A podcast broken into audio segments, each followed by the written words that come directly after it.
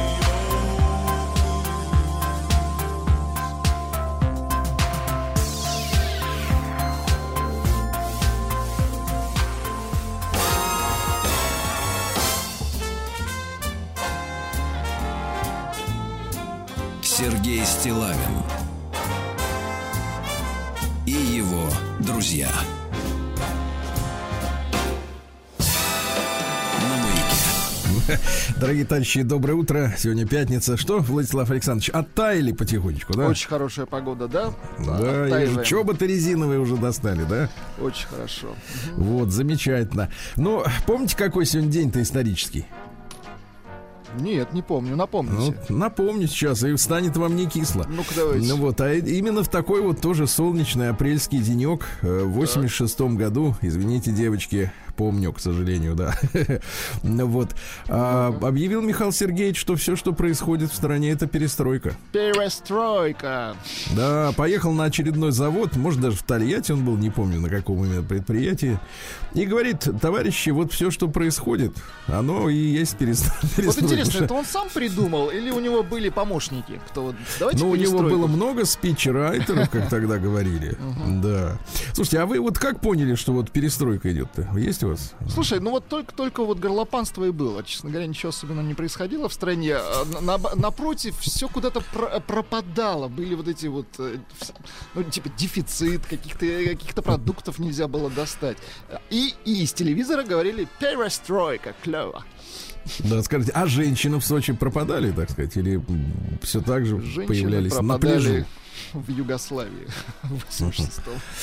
Слушайте, а есть э, стихотворение прислали, э, пощечина нам с вами, вернее, скорее мне. Давайте, давайте, Вот. пощечину. Э, Я вот сейчас нам намажу кремом, чтобы, по- по- так сказать, Чтобы при- поприятнее было. Ну, как-то да, чтобы не так шлепнуло. Сергей, доброе утро. Слушаю ваше утреннее шоу в подкастах. Понимаю. Э, Таганрозжец э, жжет. Кстати, где Виктор? Виктор куда-то пропал. Может, на, на вахтовым методом куда-то поехал подработать, не знаю.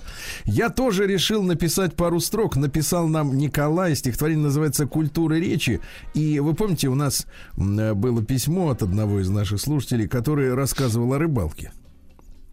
И там было использовано такое слово, как «нахлыст». А, да, нахлыст. Нас еще за ударение, да. Да, мы-то нахлыст Нах- говорим. В нахлыст обычно, да, тут нахлыст. Как бы, как Нахлыст. вроде как прогоняют нас, Да, понимаете? да, да, да, да, куда-то посылают подальше, да. Вот, и вот теперь пощечины. Итак, крем начинает впитываться. Прошу, Давайте. Алексей, Алексей, господи, почему я вас... Вы, вы, во-первых, меня сейчас Владимиром назвались. Теперь я Алексей. Слушайте, что у вас в голове? Дорогой мой друг. Сергей Валерьевич. Так, Да. Если на... Извините. так. Если нахлыст называть нахлыстом, можно оставаться мужиком. Но как тут оставаться публицистом, если язык русский не знаком? Что ведущий, э, сведущий и бравый, то сквозит в эфире по утрам. Но прошу вас, сэры, боже правый, правильно спрягайте килограмм. Пусть в гектаре будет 10 соток. Хотя это тоже срамота. В остальном программа ничего так. Ничего программа, годнота. Написал Николай. Спасибо. Ну. Спасибо. Хотя, конечно, на грабе Сергей работает. Стилавин Ага. и его друзья. Так, ну а теперь нам нужна наша армия диванных экспертов. Конечно. Друзья мои. А да, таких которые- у нас немало. Да, они сейчас привстали, э, чистят перышки, так сказать, перед э, зеркалом, да, начищают зубы. А, так вот, э, дорогой мой э, Владислав Александрович, вот вспомнил наконец, да. Вот. У нас ведь какая история? Э, Дело в том, что какую неделю подряд, честно говоря, наверное, вторую уже, э, проходит сообщение о том, что э, заподозрили певичку Бейонсе. Помните такая? Одаренная бедрами Во певица. всех смыслах одаренная. Да, да, да. Одарен. Нет, ну вот торс, так сказать, не, не вышел. а, вот, а вот, э, так сказать, вот, вот это вот ниже ватерлинии очень хорошо, так сказать, все развито. Нет, ну таких хорошо. раньше называли кровь с молоком. Так вот. Нет, не знаю, как у вас там раньше называли. А у Так вас? вот, подозревают, А, у вас подозревают. перестройка, так? да, а у вас подозревают, что э, товарищ Бейонсе Так. украла, понимаешь ли, так сказать, трек у самого Игоря Матвиенко и группы Любе. Да ладно, первый раз об этом слышу. Да, да, да. Вот, нет, не, какую неделю уже муссируется. Э, Вот, Игорь Матвиенко положительно отнесся к тому, что слушатели нашли плагиат на российский суперхит «Ты неси меня, река». Отличный. Напомните, пожалуйста, нашим молодым слушателям, как звучит трек «Ты Оригинал, неси меня». конечно, давайте. Давайте послушаем, а потом, а потом будем прищучивать Бейонсе. А за крутые берега Где поля мои поля Русь моя. Где леса мои леса Ты неси Ты неси меня, река Не, не- неужто она на, на вот наше святое покусилась? Нет, ну ты давай, ты сам не покушайся, дай дослушай, Николай. Куда дослушать, что вы не знаете? живет моя Дослушайте. краса Ну ладно, давайте вражину Нет, просто послушаем. дело в том, что вы подбираете все время для эфира какую-то вот западную заразу все время. Я хоть глоток свежего я, воздуха. Вот. я вас просвещаю, я даю что-то новое, но невозможно слушать-то постоянно Криса Ри. Ну, слушайте. Ну, Криса Ри невозможно, а Колю, Николая, так сказать. Ну, Ну, что мы вы. его знаем, Так. любим, ну, так, Так, а давайте. теперь, ну, что значит знаем, любим? Надо вспоминать периодически, знаем, любим. Вы Давайте-ка дома его вспомните. Теперь Бейонсе с песней «Будь живой». Давай. Вот. Мгм.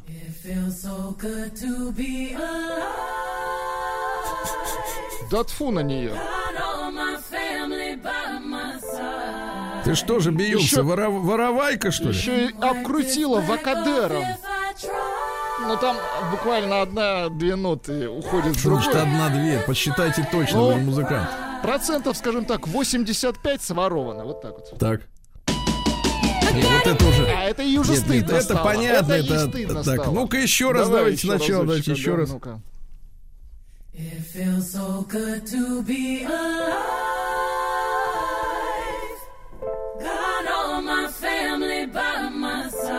Конечно, Матецкий нужен. Но где-то процентов 85 просто.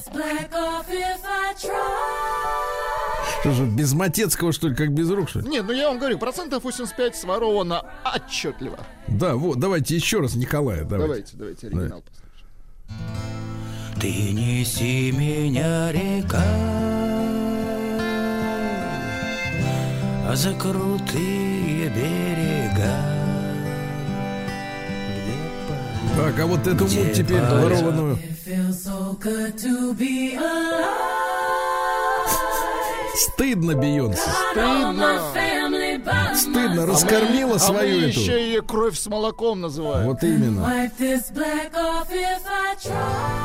Позор! неси меня, А, нет, река, хорошо. крутые берега. Слушай, а хорошо идут вместе, да? Да. В общем, воры и убийцы. Сплошные. Мои Твари. Ну, перебейте, давайте. Мне надо снять крем с лица. Мерзость.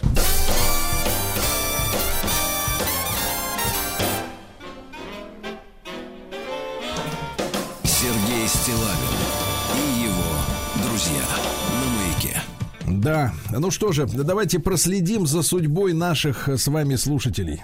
Помните, нам писал мужчина Андрей, который э, пытался бороться с алкоголизмом своей супруги. Честно говоря, не помню, ну, скорее всего, да. Такое ощущение, что вам наплевать вот на наш Нет, контент. подождите, если я все буду помнить, Так, я не то? вспомню, как вас зовут, как вот вы меня забываете, понимаете, потому что вы помните другое. Да, у меня кластеров не бесконечное количество. Ну, Вот. давайте, напомните, о чем. Так вот, жил да был у нас мужчина Андрей, да, который, значит, женился, а жена-то запила, помните? Ай-яй-яй-яй. И мы его помню. напутствовали, напутствовали, чтобы он ее, как бы так сказать, с этого, со стакана снимать начал. В хорошем смысле. И вот письмо пришло. Давайте. Не так давно. Э, Андрей пишет. А, да.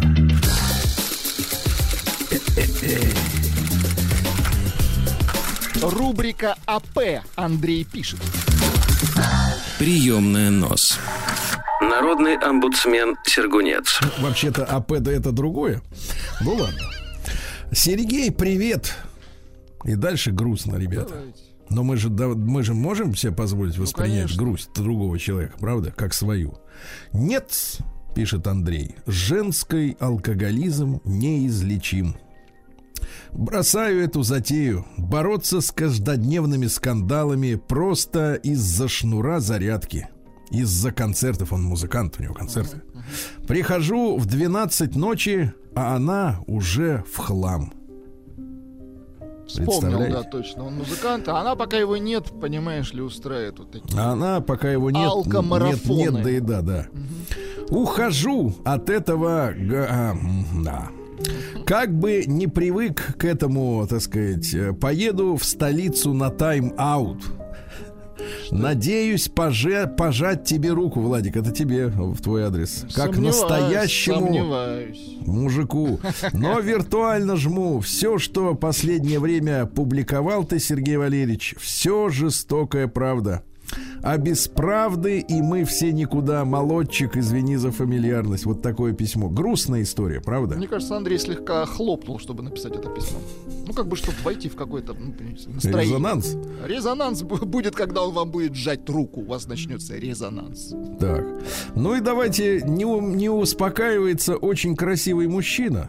Э, Вот, прислал необычную фотографию. Помните, я вчера говорил, что женщины на сайтах знакомств, э, кстати, некоторые из них уже ретировались с территории Российской Федерации. Вот, и хорошо. Наконец-то, давайте вот, друзья, может быть, мы вернем, э, ну, то, что я слышал в своем детстве, в ранней, в ранней юности, о том, что существовали танцплощадки для тех, кому за 30. Да-да-да. Да, потому что смотрите, э, значит, на дискотеках, в клубах, ну там не там другое, там идет торговля, да. Вот, значит, э, вот. А людям приличным, ну, 30 это еще как бы такой, как вы говорите, гриппозный возраст. а вот, например, 45 плю, как говорят французы, да, М, плю. 45. Ну Вот. Давайте, может быть, какие-то коммерсанты организуют вот эти вечера действительно для взрослых людей чтобы они могли встретиться. Так вот, э, женщина публикует э, на э, доживающих свое платформах знакомства фотографии борща. Пока разрешенных в России. Да, мгм. борща, да. А вот э, мужчина очень красивый прислал мне э, фотографию э, тарелочки без голубой каемочки, на которой два сырничка и шмат сметаны. Неплохо. Я думаю, к чему бы это? Здравствуйте, дорогой Сергей Валерьевич и не менее дорогой Владислав Александрович. Сегодня я хочу поделиться с вами мыслями о женской красоте. Точнее, хочу обратить внимание на некоторые детали. А, Трудно, конечно, удивить наш, нас, э, людей вокруг полтинника какими-то деталями. Ну ладно, пусть попробует. У меня есть э, ритуал. Я каждое утро хожу завтракать в кафе «Теремок». Слушайте, а значит деньги есть. У нас традиция. Мы каждый Новый год мы моемся. Нет, это понятно. Заказываю овсянку, два сырника э, со сметаной и кофе. Завтракаю я в период с 12.30 до 14.30. Какой педант, а? Нет, это не педант, это значит человек э, встает в 11 утра. Это тоже плохо. Это мерзость, я вам Это скажу. да. обратно плохо. Вообще, в принципе, вот раньше люди как вставали? Надо сейчас молодняку-то объяснять, а то они шокированы, да, некоторые из них. Вот, некоторые вон приехали, так сказать, э, э, недвижимость продавать. Да, так вот, как оно было раньше-то? Про По гудку люди вставали. Нет, надо было, во-первых, корове дай, свинюхи дай. Нет, нет, сначала гудок. Вот, Гудок есть, у, вас. Гудок. Нет, фабрика, В фабрика. Петрограде гудок, а у нас на селе в Сочи. У нас А у вас петух. Курям петух. Нет, в у вас смысле. петух кричит, вы встаете, соответственно, я понимаю. С да, да. первым Вы петухом. селяне, да. Так вот, э, э, утро у меня позднее. Нет, ну, конечно, когда ты, когда ты читаешь от человека письмо, что он вот так вот живет, я, я даже не представляю, вообще он живет или существует, как вот, вот, вот. Да отвратительно это. Просто. Мерзость. 11. Ну, Часто вижу в кафе одних и тех же людей. Ты представляешь, я- значит, он не один живет так. их много таких, да? Да-да-да, ничего, скоро мы вас прищучим. Да, так вот, одних и тех же людей, и меня уже многие внешне узнают. Хорошо, не внутренне. Да. А с некоторыми мы даже делаем обеденный кивок. Ну, то есть он завтрачный, а тут, значит, обеденный. Ну, а чего не здороваться? э, не- ну, а что нам не здороваться, сами понимаете. За четвертым. кидок, извините. Да. За четвертым столом возле окна в этот период времени часто обитают две женщины, которые работают в соседнем здании в документах. Обеим лет по 35, обе до 170 сантиметров, до 57 килограмм. Ишь ты какой, а? Слушайте, а как вот вы умеете вот женщину так считывать с точностью Нет, до вес, килограмма? вес не умею. Нет, ну я понимаю, что вот сейчас достаточно много, а так вот не очень. А вот, нет, до, вот а, нет, нет, 50 нет, с другой стороны, смотрите, не, погодите, тут давай. нет, все достаточно практично и опять показывает с гнусной стороны автора этого Ну, сочинения давай. Пасквиля. Потому что, что значит э, 170 сантиметров до 57 километров? Вот смотрите, вы э, приходите в магазин, да, Ну. и видите, условно говоря, связку бананов. Так. И вот. Вы же примерно представляете, насколько тянет эта, эта связка? Потому Нет, что я, я много вижу, раз... как правило, вязанку картофеля. Ба- Бананы Да, да. это уже все. Да, но много раз, э, много раз видели, много раз взвешивали ее и представляете, сколько она весит. Ну, плюс-минус, да? То есть он, в принципе, не раз подходил вот к таким до 170 сантиметров и поднимал их. А Поднимал. встает он в 11. Отвратительно. Да.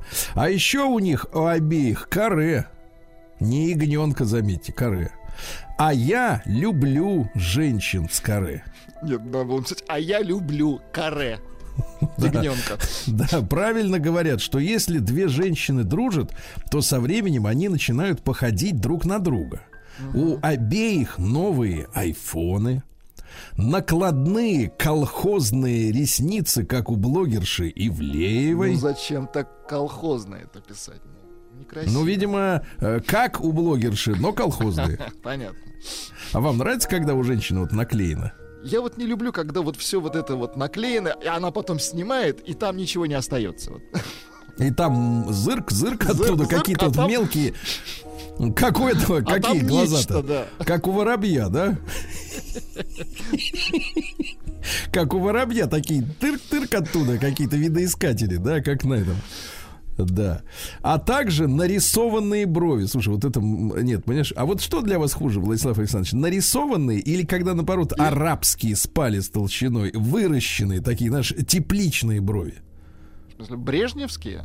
Ну, Нет, они ну, такие, нет, знаешь, я за вот, да. натуральность. Если они вот так, ну, грубо говоря, выросли такие, то в чем Да, проблема? Да, В чём В проблема? общем, все как у людей. Естественно, я, как настоящий джентльмен, когда сижу с ними, всегда слушаю их разговоры. Вот это вот важно. Сегодня они обсуждали абонемент в спортзал. Мол, скоро купальный сезон и Турция. Турция. Турция. И да. надо себя приводить в порядок, бла-бла-бла. Но это все прелюдия. А теперь, Сергей Валерьевич, к делу. Обе барышни симпатичные и почти стройные, но у одной из них, можно вас попросить найти, э, так сказать, э, бал этот самый у Воланда. Конечно, конечно. Но, говорит, Так, у одной из них так.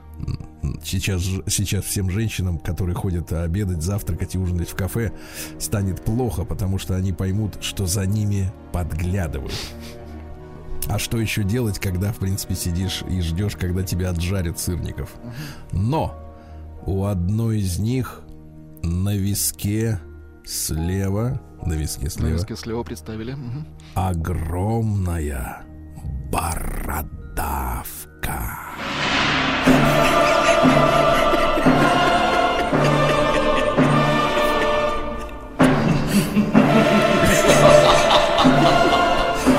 Да. Бородавка. И дальше продолжение. Я так хочу дочитать целиком. У одной из них на виске слева огромная бородавка, запятая. Просто огромная. Вот такая вот история, Владислав Александрович. Но это не конец еще. Жуткая история. Да, да, да. Мне кажется, Главное, это все в полдень. Понимаете, он недавно проснулся. и это завтрак в теремке. Да, И ему несут сырник. да, что было дальше, узнаем в понедельник. Вот такая вот Не история. хотелось бы, конечно, А если, соответственно, друзья мои, друзья мои, а если вы видели бородавку по боли того, так вы знаете мой адрес, stilainsobachkabk.ru. Он все стерпит, этот э, почтовый ящик. бородавку. Да. Сергей Стилавин и его друзья на маяке. А Ну что же, товарищи дорогие, доброе утро. Сегодня у нас 8 апреля, празднование собора Архангела Гавриила, праздник хороший, да? Поздравляю. Во-вторых, э, день сотрудников военных комиссариатов, а? Очень хорошо. Вас взвешивали там? Нет, у меня же была эта практика военная двухнедельная. Практика. Ну Я ничего, я ничего. Приедут за вами флотские. Ну, да. рано или поздно, конечно. Да, значит, день российской анимации, так называемый. Это какая? Винни-Пух? Нет, это российская. Это вот эти Лунтик и прочие, его друзья. Хорошо. Вот, я тут узнал, что этот лунтик, он, оказывается, с Луны, он там лунная пчела. А, поэтому я лунтик, ну да. Нет, я только вот Копатыча из новых запомнил. Есть Копатыч такой. Да, я вот тоже имя запомнил, как выглядит, не помню. В виде Да, лопаты э, Копатыч, да. потому что... Э, День, день сотрудника, это понятно, Международный день Будды, хорошо. Международный день фэн-шуя, это когда вот надо, чтобы к лесу передом, к тебе задом. Нет, И- это когда все на, ми- на местах. Вот как Да, нужно. да, да, очень важно, да, очень важно. День рождения пожарной лестницы, хорошо. День киргизского сотрудника органов наркоконтроля. Ну а что ж не поздравить-то? Ну, да, да, да. А, Хана Мацури, это у нас фестиваль цветов в Японии, красиво, наверное. Международный день топ-менеджера. Вот. Не просто Меж- им сейчас. Да. А, Международный э, день цыган сегодня. А, Дело в том, что они как-то собрались в Лондоне, э, значит, в предместьях, конечно, Лондона несколько лет назад выработали свои, так сказать, правила Цыганские. официально, в том Нет, числе это флаг. доктрину выработали. Да, флаг. А на флаге, знаете, что нарисовано? Ну, Там цыган, зеленая, снизу зеленая полоса это поле, сверху синяя полоса это небо, а посере- посередке красное колесо телеги. Красивый флаг, Красиво. кстати говоря, да. В России, кстати, цыгане говорят на калдераре. Это язык такой, ясно? Вот так вот. Сегодня день рисования птиц. Я скажу так, с натуры. Вот вы кормите птиц, я подкармливаю. Постоянно Я прилетают ворон такие бобики. кормлю. Бобики коричневые, сойки там, это самое, А, да, боб- гоняют малышню. Сойки это бобики, хорошо. Да, ну они такие толстые, упитанные. Да, так даже вы не их знаю, зачем их. перекормили, поэтому они скоро летать-то перестанут. Будут Да. Будут как, пи- как куры. Да, будут эти э, да, подкатываться. День любителей зоопарка. Есть и такие люди. Праздник овсянки, имеется в виду каша. Вот, хорошо. День дайв-баров. Это когда бар в подвальном помещении, когда человек туда за- за- А, а закатывается. вы- вылезать уже не А хочется. вылезать он оттуда уже не может, да. День сброса зимней шкурки. Вот. А дальше праздник очень хороший, вам об- особенно пригодится. День осведомленности о метеоризме собак. Да. Наконец, сегодня праздник куража. Кураж, за понимаете, кураж? да? Ну и сегодня э, Гавриил Благовест, русский праздник, э, да, э, в этот день женщины заканчивали, значит, последнюю пряжу прясть, да, после вот этого дня пря- прясть нельзя, все равно не пойдет впрок. Причиной такого суеверия, значит, было то, что весной у женщин много неотложных дел в поле. Понимаете, да? И не надо им на домашнюю работу отвлекаться. Говорили люди так: весной день долог, а нитка коротка. Ясно? Ясно. Ну и наконец. Да Да, ну такое? хорошо, хорошо. Сергей Стилавин и его друзья. На маяке. Да, в 563 году до Рождества Христова на свет появился Сиддхартха Гаутама. Помните, да? Индийский принц, который жил, э, так сказать, э, в дворце категории люкс. Вот. А потом увидел, что остальной народ-то живет не так. Без этой категории. Так, и что Да, сделал? в категории, так сказать, Ноль. примерно так. И после этого он прошел путь к просветлению и стал Буддой. Вот, очень Молодец, хорошо. да. да, да, да. Вот, да, да. Что дальше у нас еще произошло в этот день интересного, товарищи дорогие? Значит, э, э, тема такая, господи. Э, Тимур Тамерлан родился в 1336 году, среднеазиатский завоеватель, да, и, э, ну, про него ходят э, слухи якобы, да, Страшные вещи творил. да, что он якобы из отрубленных голов строил башни. Так вот, я читал исследование официальное, э, вранье. А, Это, это, значит, это. Бекмамбетов придумал. Ну, Бекмамбетов, он, как бы сказать, ладно, но дело в том, что э, это все встречаются описания этих якобы там горок, башен из черепов только в западных источниках, а как мы знаем, Запад любит пугать э, свой, своих обывателей яркими образами, да.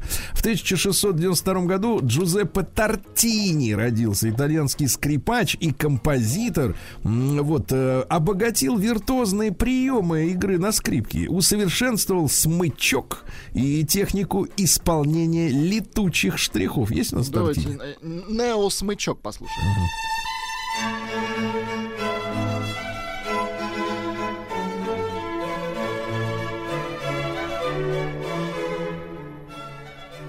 Я вот до сих пор, честно говоря, Владислав Александрович, вы же у нас тоже своего рода скрипач. У вас есть э, две палки.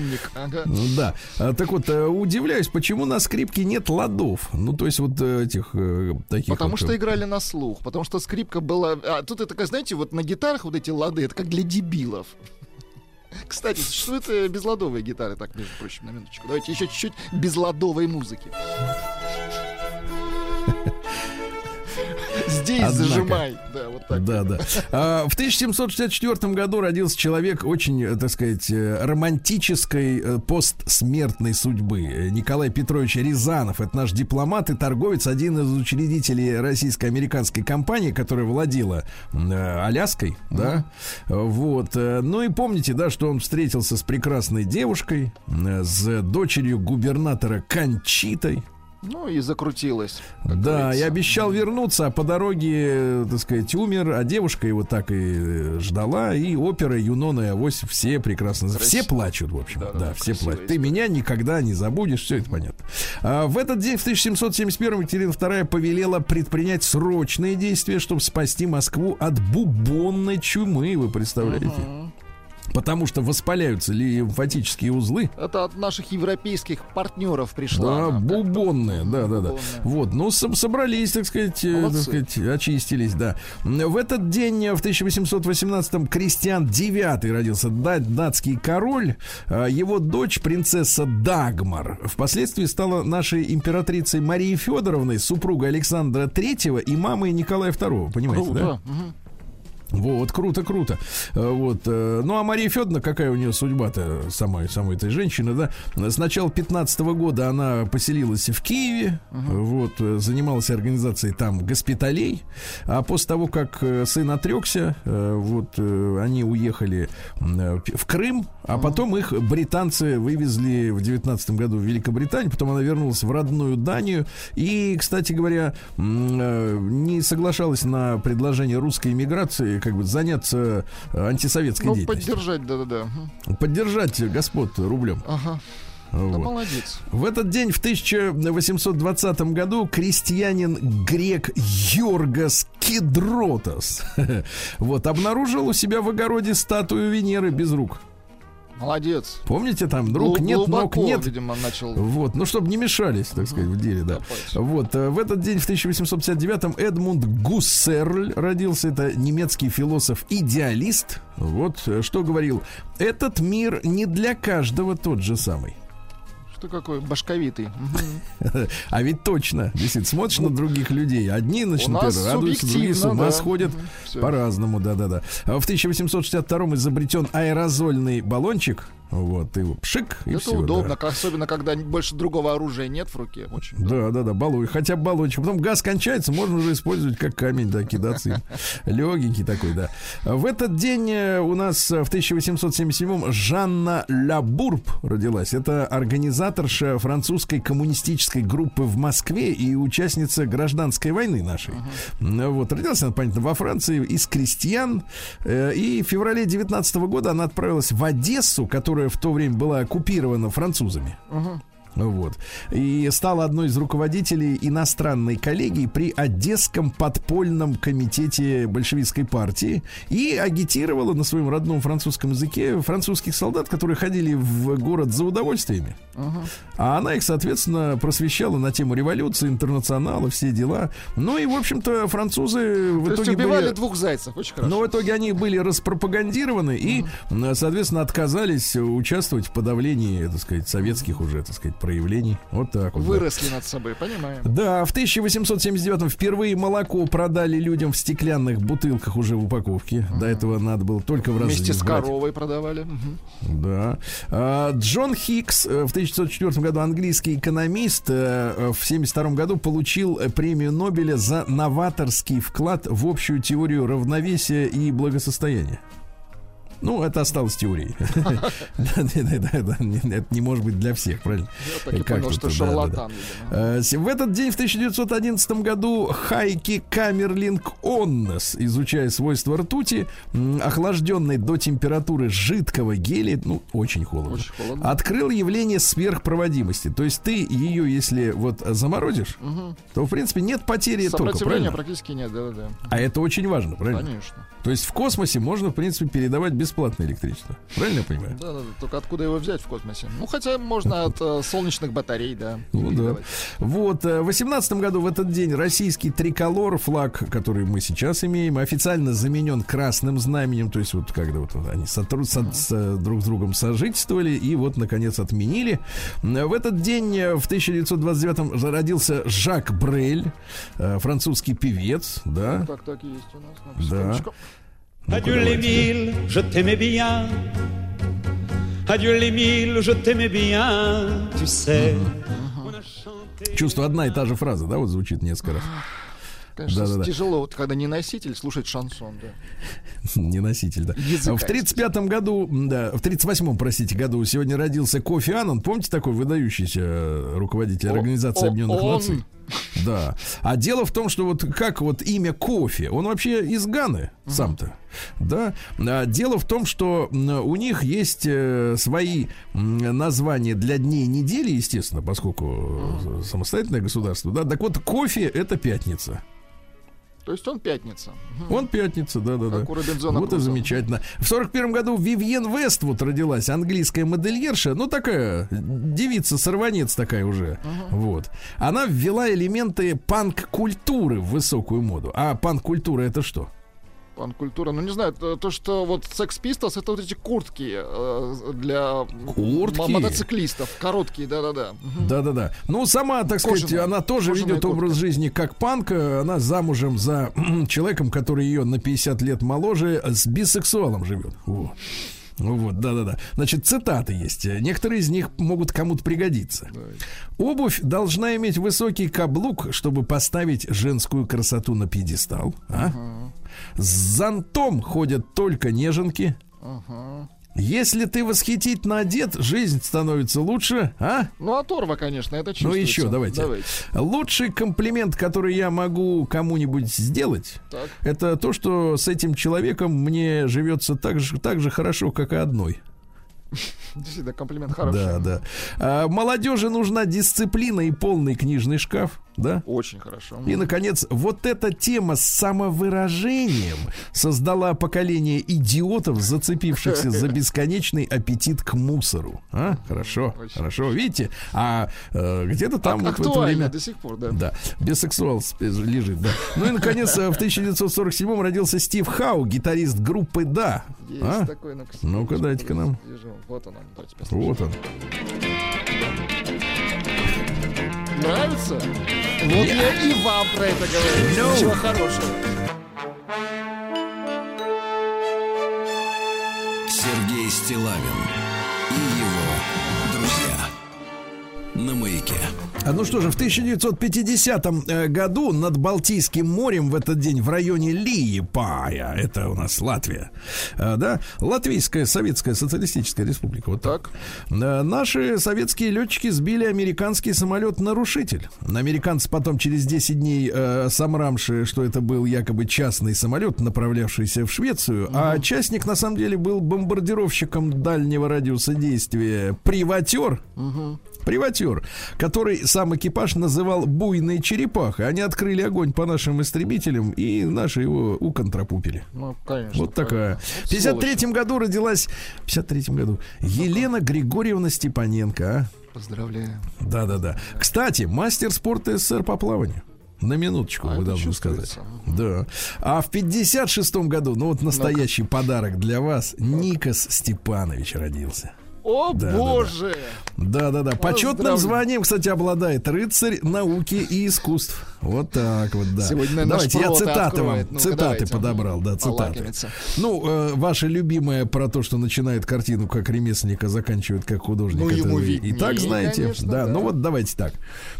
Я не могу назвать себя стильным. Мне, например, было удивительно прочесть, что самый стильный мужчина у нас Федор Бондарчук, а женщина Ксения Собчак. Когда человек красиво одевается или обращается к хорошему дизайнеру, это еще не вкус. Вкус должен быть от природы. Если нет души, это не для меня. Самое важное это чистота, как внешняя, так и внутренняя.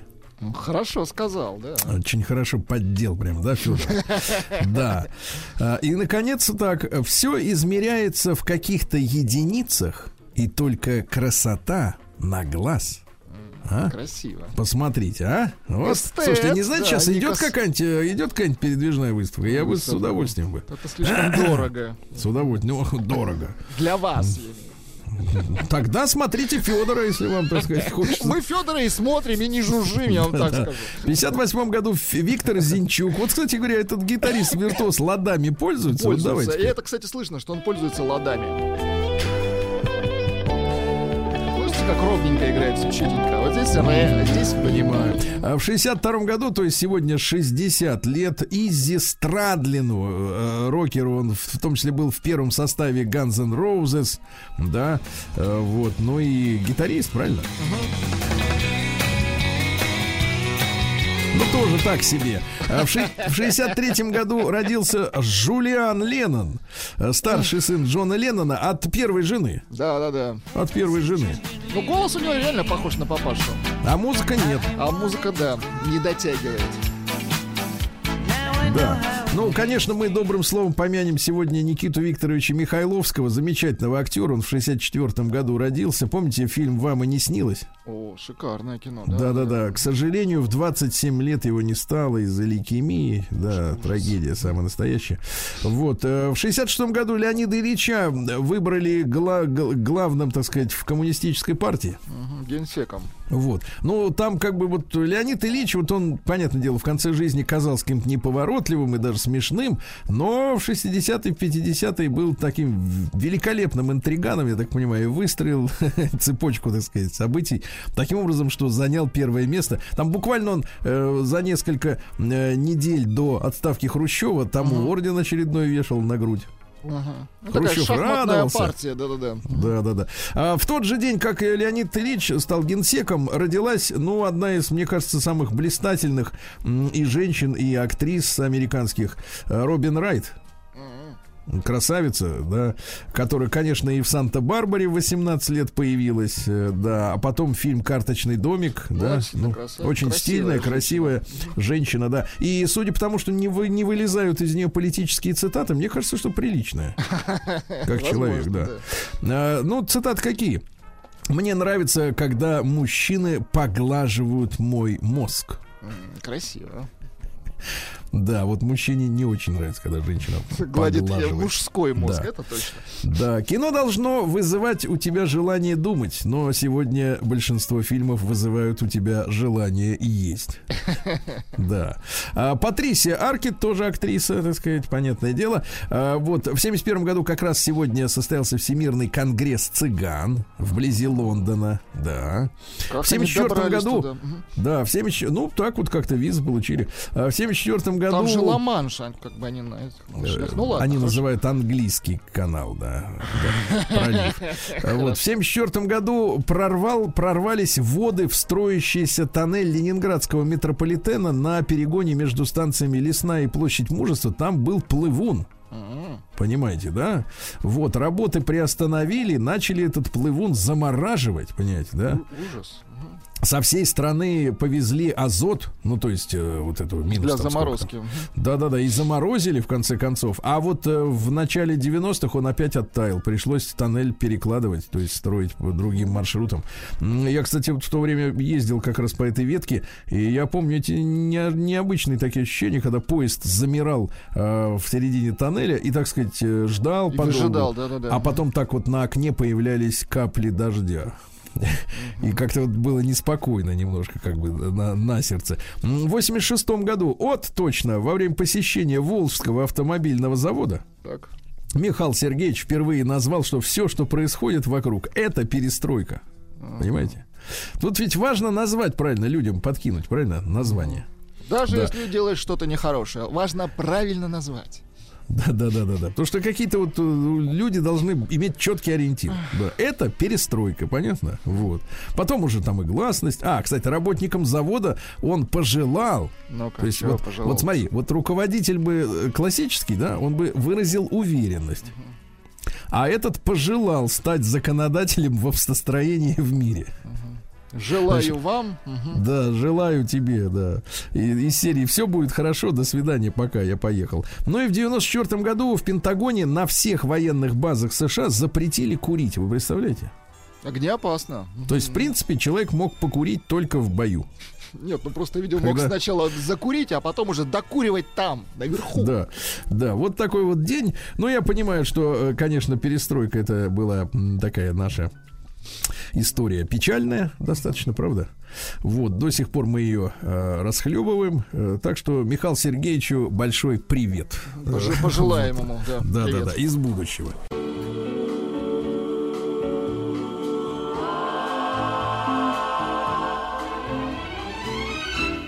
Fools where angels fear to tread, and so I come to you, my love, my heart above my head.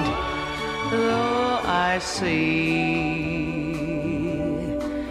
the danger there, if there's a chance for me then I don't care. Fools rush in where wise men never go, but wise men never fall in love. So how are they to know when we met? I felt my life begin. So open up your heart and let this fool rush in.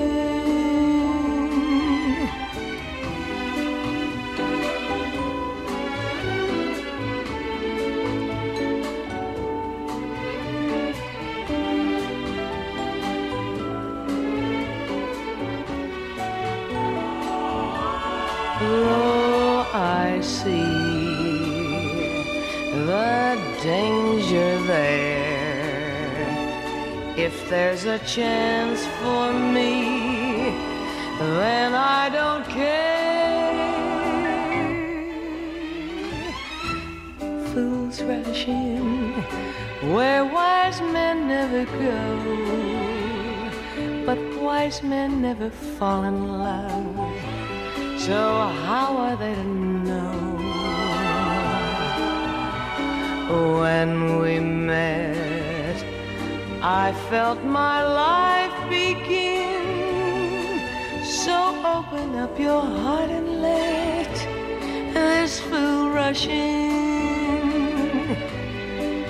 This fool rush in. This fool rush in.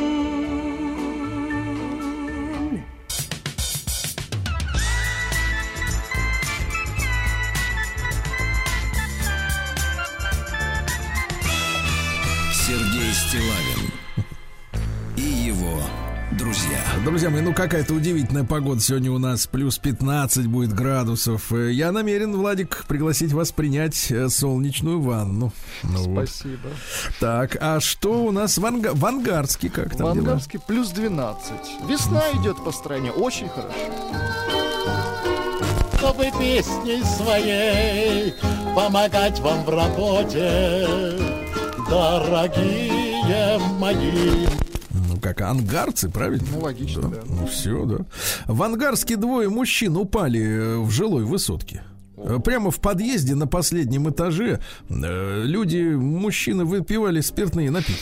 Так. В какой-то момент они присели на перила лестницы, не удержали и, так сказать, равновесие и упали вниз. Э, Сейчас в больнице. Ай-яй-яй. Ангарчанка лишилась э, значит, более 65 тысяч рублей при попытке купить iPhone 13. При попытке купить. При попытке, да, при попытке. А Супруги из Ангарска отправлены в колонию за продажу наркотиков. Они открыли свой интернет-магазин с широким ассортиментом наркотических средств. Для управления интернет-магазином 41-летний муж привлек 32-летнюю женушку. Желающие приобрести наркотические средства оплачивали их онлайн при помощи карты, получали координаты тайников. Также семья взаимодействовала с родственниками, которые занимались торговлей препаратами в Красноярске, тоже супружеской парой. Видите, Ну, как Сергей, а подскажите, а они будут вместе сидеть? Как вообще принято? Э, Супружеская пара будет отдельно. Может быть, они за время, э, там, им 17 лет дали на двоих. Может быть, сложатся новые семьи за это время. Понятно. Сотрудниками полиции пресечена попытка передачи наркотических средств в одну из колоний Ангарска при помощи арбалета. Ловко, арбалета. ловко, хитро. Да. В надежде получить э, компенсацию за неиспользованные приватизационные э, чеки чубайсовские, м, бабушка с дедулей перевели мошенникам 400 тысяч рублей. Вы представляете? Дело в том, что э, пенсионерам позвонил незнакомец, представился потерпевшим, который по решению суда уже получил компенсацию за неиспользованные приватизационные ваучеры. При этом в списках он якобы увидел фамилии и вот этих бабули с дедули, представляешь? И говорит, что, товарищи, вы тоже можете получить э, миллион четыреста тысяч рублей на мужа и миллион девятьсот тысяч рублей на жену. Почему разные цены за один и тот же ваучер, непонятно. А В дальнейшем аферист продиктовал телефон специалиста, который должен был оформить компенсацию. Ну, в общем, минус 400 тысяч. Ну, плюс, плюс ваучеры, которые все еще лежат дома, да. Ну и, наконец, э, хорошая новость. А, В Ангарске прошел пятый муниципальный конкурс «Леди Элегантность». В нем участвовали 15 выпускниц прошлых лет, успешно завершивших курс «Школа красоты для дам элегантного возраста». Прошлых Это- лет это каких? А, 60-х, 50-х? ну, мне кажется, мне кажется, и поздние сороковые тоже уже полегчало. Да.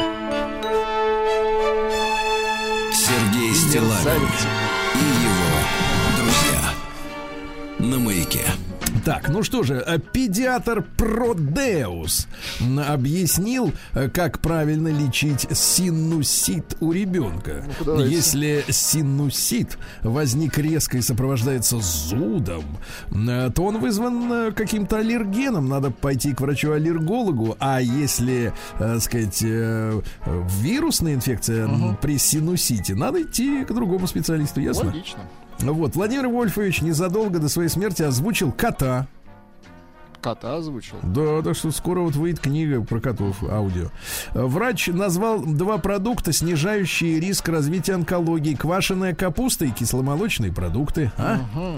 Вот. Хорошо. Да. В России вырос спрос на курсы э, кройки, шитья и вязания. Вот, наконец-то. молодцы. Наконец-то, девочки. сами, Да. конечно.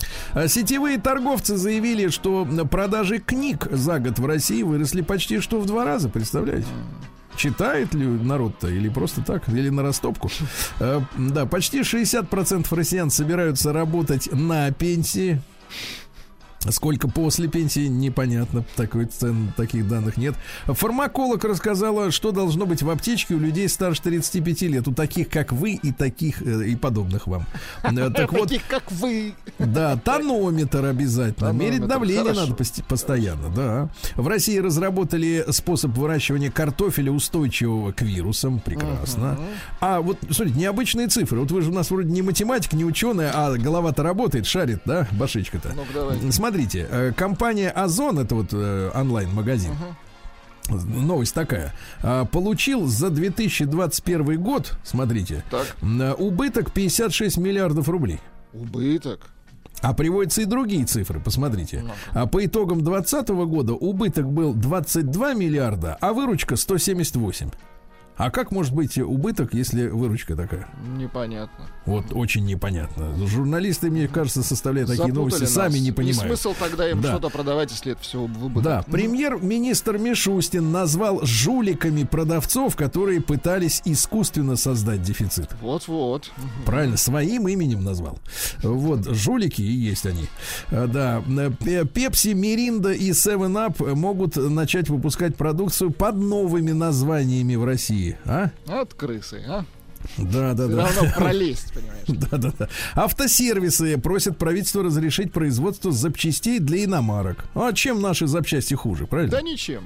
Вот именно. Только А Хореограф, дешевле, ага. хореограф объяснила, почему, э, так сказать, наша, э, так сказать, э, спортсменка Александра Трусова не сможет перенести на лед стрип-пластику. Почему? Не переносится. Нужен твердый пол. А Вот недавно она исполнила танец в стиле frame up strip. Это даже не, пронес... не произнести, Нет, я, там а- главное, а представьте, вот я посмотрел, я посмотрел несколько, значит, э, э, роликов этого стрип up frame, вот или как наоборот, то все. Там, значит, главное, они корчатся на полу и главное каблучища огромные. Очень вот это самое главное. Эксперты сказали, что на автомобиль с пробегом стоимостью миллион двести тысяч в среднем придется копить три года и семь месяцев.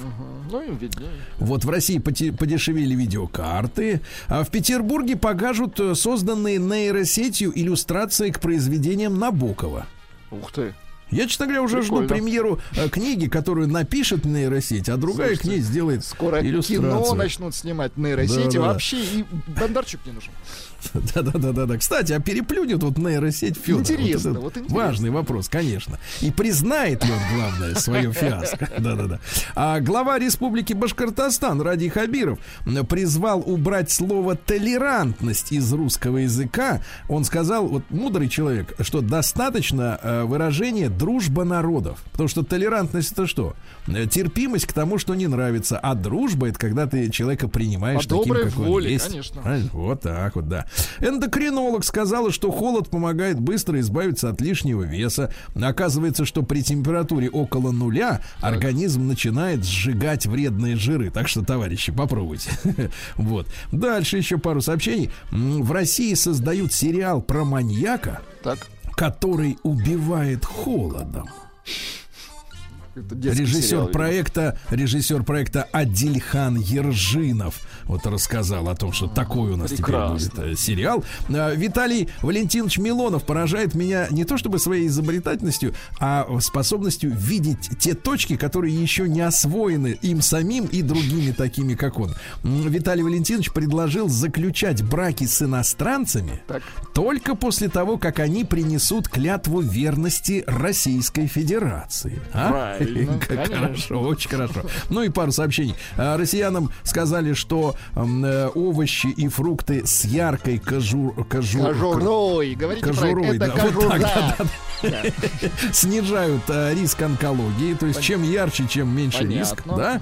Ну и, наконец, два сообщения, которые тревожат меня, дорогие товарищи. Во-первых, э, оптимальное э, количество половой жизни в неделю один-два раза. Так. Так, э, да. Дальше. Э, отжимания и приседания э, помогают худеть. Это открытие. Это ну и, наконец, россиян, нам, россиян предупредили о том, что есть риск потерять зубы из-за хронического стресса. Вот ведь зараза, а. Вот так.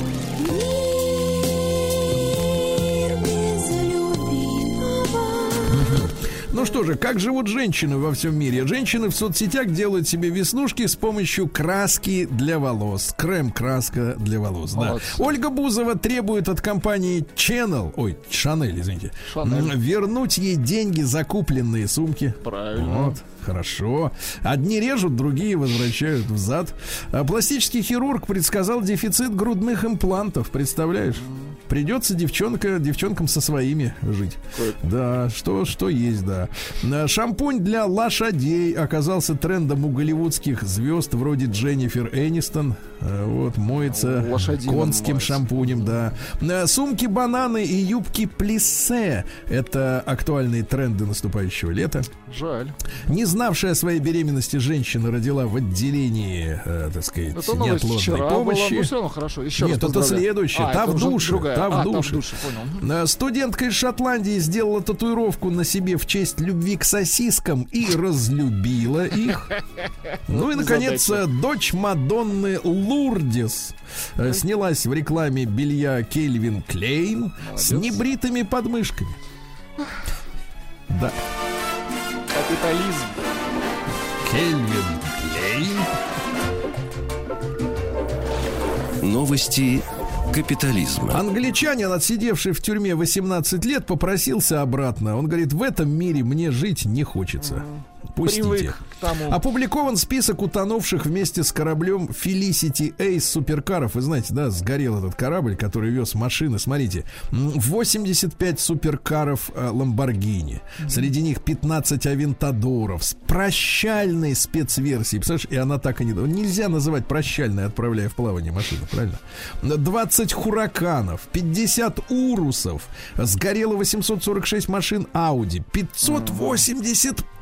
Ж Вы представляете, на дно ушли, предварительно выгорев, 190 Бентли. А также Kia Soul, Mini Countryman и так далее, Ну, и так далее. И даже Land Rover раритетный 77 года. Все ушло на дно. Дальше. В Британии с базы э, похитили на 327 тысяч долларов дизельное топливо, которое предназначалось для британского корабля. Бесплатно Так, да. интересней. Да, да, да. Вот еще что интересно. Правящая партия Мольдовы э, решила запретить советские фильмы, новости из России и георгиевские ленточки. Слушайте, Какие они у нас молодцы. последние, последние месяцы вымаливают газ. Да-да-да. Давайте запретим э, газ для Молдавии. Да, наш газ. Да. А шимпанзе, неожиданная новость, оказалось, оказались способными узнавать черепа сородичей. Люди, кстати, этого до сих пор не умеют. Понимаете? Они пошли дальше. Вот так вот, да. Посмотрим, как мы живем, Давайте. Владик.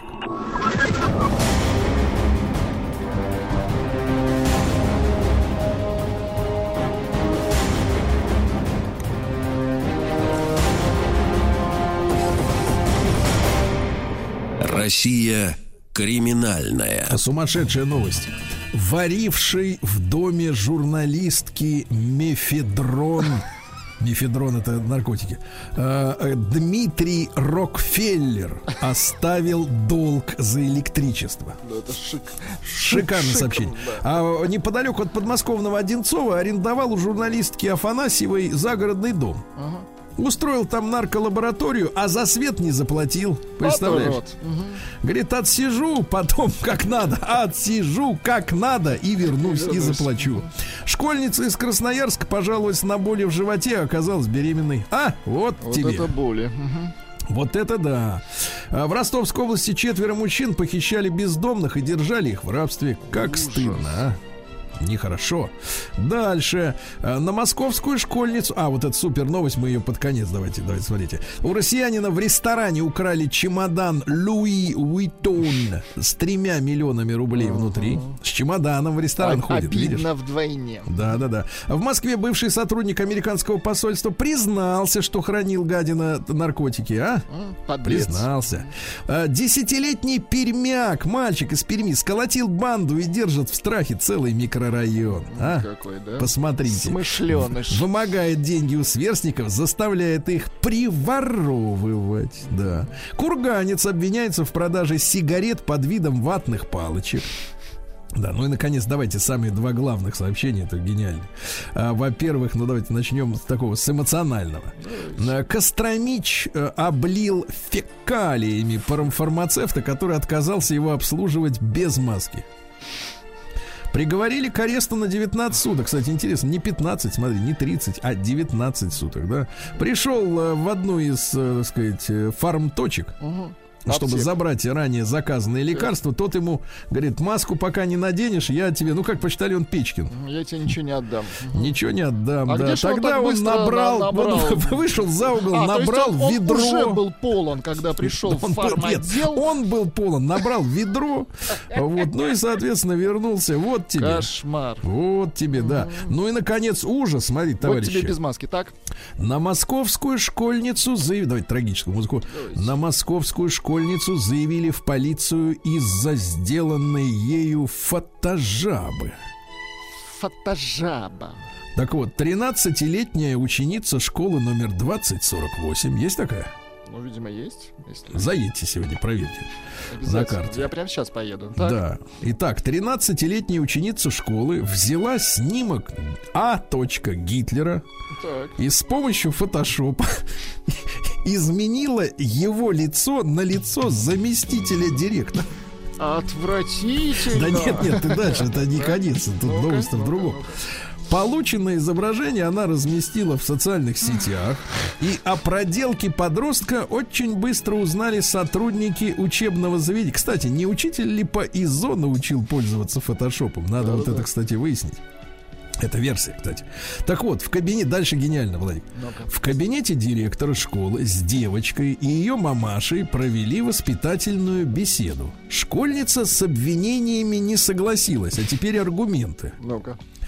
Значит, во-первых, сотрудница школы сама виновата, так как постоянно издевается над девочкой, ту, которую пришпандорили к этому. А во-вторых, она не знала, кто такой Гитлер. Прекрасно. Просто замечательно. Дальше, дальше, значит, причем мамаша встала на сторону дочери. Ну, логично. Да вы что, говорит? Да, сотрудники школы были вынуждены заявить в полицию. По мнению директора, опубликованная ученицей э, фотожаба э, подпадает под административную статью о публичной демонстрации нацистской атрибутики. Вот смотрите, ну там же на портрете все как надо, Ну, усы, усы челка. это нацистская И атрибутика, это- да? Выходит так.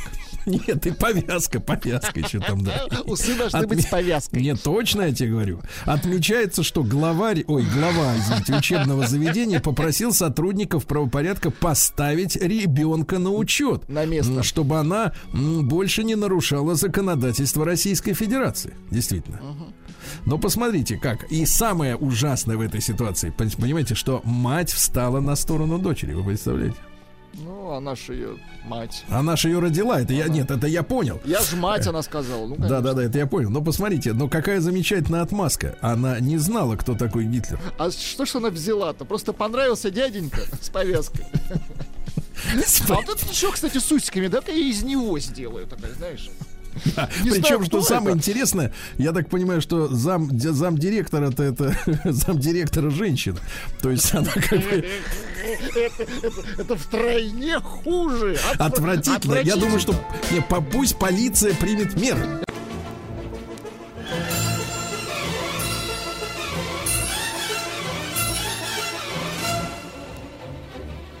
Сделано в России. Дорогие товарищи, наш э, проект, э, я бы сказал так, хит сезона.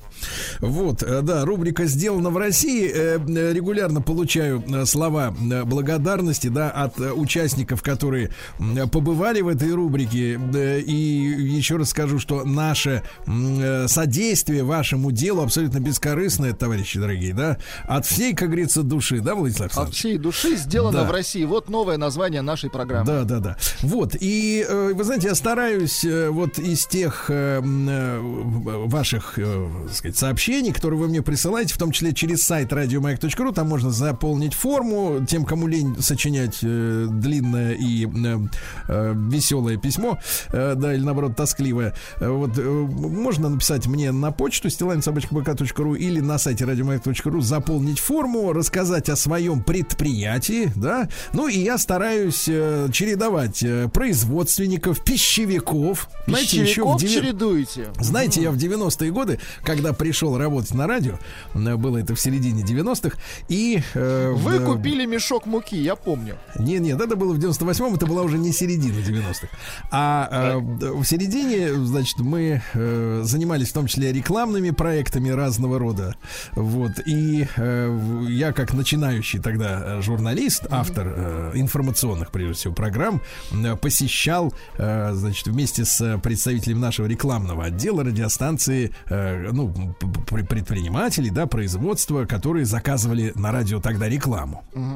Я помню, мы от э, очередного, так сказать, вот э, предприятия шли э, с рекламным агентом. Женщина прекрасная была. И она смотрела на меня и говорит, Сережа, держись за пищевку. А, а женщина на сердцем чует. Да, да, да, да, да, да. Вот, э, да, и мы тогда дружили с одним из комбинатов, где делали баранки, бублики, Да, всякие э, эти пряники, хлеб, да. Ну, э, да, это так, это я отвлекся. А э, вчера у нас была как раз пищевая тема, да, так называемое здоровое питание. А сегодня я вот хочу, поскольку день у нас такой солнечный, в Москве плюс 15, ожидается днем, погода опережает э, на целый месяц, наверное, да, М, вот э, по температуре. Я хочу, чтобы сегодня мы сделали подарок нашим слушательницам женщинам.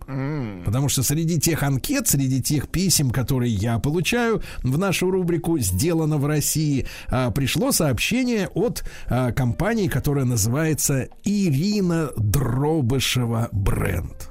И я Значит, по приведенной ссылке а, Дробышева через Y, естественно, да, вместо «ы», а, точка шоп. Ну-ка вы, Владик, тоже зайдите. Вы же любите на женщин-то смотреть красивых, элегантных, да? Да, зашел на сайт дробышева.шоп, а, сразу в раздел юбки, я это сразу чую прям куда надо, да, идти. А там, вы представляете, например, такое, такое роскошество, как, например, юбка полусолнце. А? Знаете об этом? Нет. Дальше. Юбка со шлицами. И, наконец, наша с вами любимая юбка леопард. Ох. Да, я, конечно, сразу позвонил, э, вот, э, набрал номер. Ирина с нами на связи. Ирина, добрый день. Да. Здравствуйте, Сергей. Вот, очень приятно, И Ирина. не да, только, и все, и все слушатели. Да, да, да. А Ирина у нас находится, я так понимаю, в Красноярске, правильно? Да, я нахожусь в Красноярске. Да, и вот Ирина написала письмо, что у них собственное производство в городе Красноярске, а покупатели и в Москве, и в Питере, и в Новосибирске, и в Казани, и в Екатеринбурге, ну и до последнего времени отправляли одежду нуждающимся даже в США и в Европу, понимаешь, да. Миссия бренда Дробышева, вы, вы видите юбку Леопард, Владик? Очень красиво, да-да-да. Очень. А вот юбка солнца, мы сейчас Здесь разберемся, что это такое. женщины как так вот, подбор. миссия бренда создать интеллектуальный гардероб для современной женщины, понимаете? Ну, я бы сказал так, интеллектуальной женщине интеллектуальный гардероб, правильно? Мы, пишет Ирина, производим одежду в капсульном формате. А? Как это вам?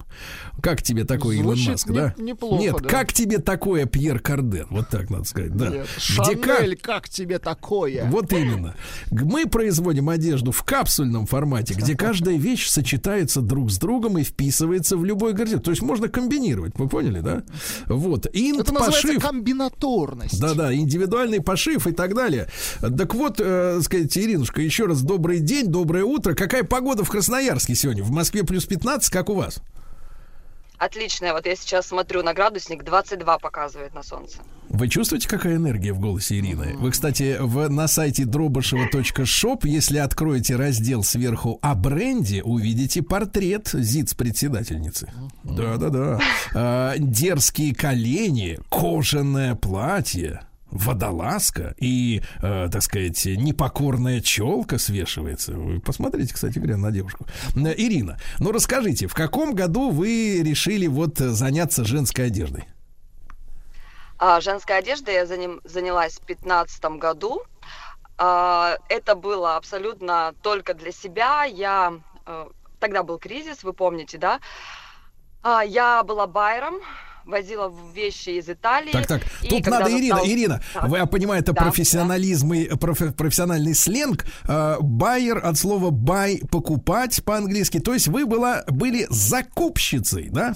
Закупщицей, да, можно сказать так. по- То есть для торговых сетей вы ездили на фабрики, я так понимаю, иностранные и закупали ассортимент, выбирали на свой вкус ассортимент и привозили сюда, правильно? И про- привозила не для э, фирм, а для личности. Для а для человека, личной, то есть вы работали персональным закупщиком, да? Абсолютно точно. Так, так, так, ну-ка, ну-ка. И что ж случилось в пятнадцатом? Как же вас перекорежило? Э, получился в 2014 году э, произошел кризис, евро поднялся, естественно, люди перестали, кстати, наступил тогда в Италии дизайнерский кризис, они это назвали, и, в общем, был провал. Да. У меня был еще параллельный бизнес, э, который тоже в тот момент провалился. И на самом деле в тот момент я осталась без денег. Просто я решила для себя шить юбку. Так. А вы умеете на этой самой, на машинке швейной нет, строчить? Нет, нет, на тот момент я ничего не умела. Я просто решила для себя, без какой-либо цели. А, У меня получилось, мне понравилось. Я взяла машинку у подруги, там криво как-то там краила, потом училась очень долго и упорно у своей крестной, она была модельером-закройщиком, Мгм. конструктором.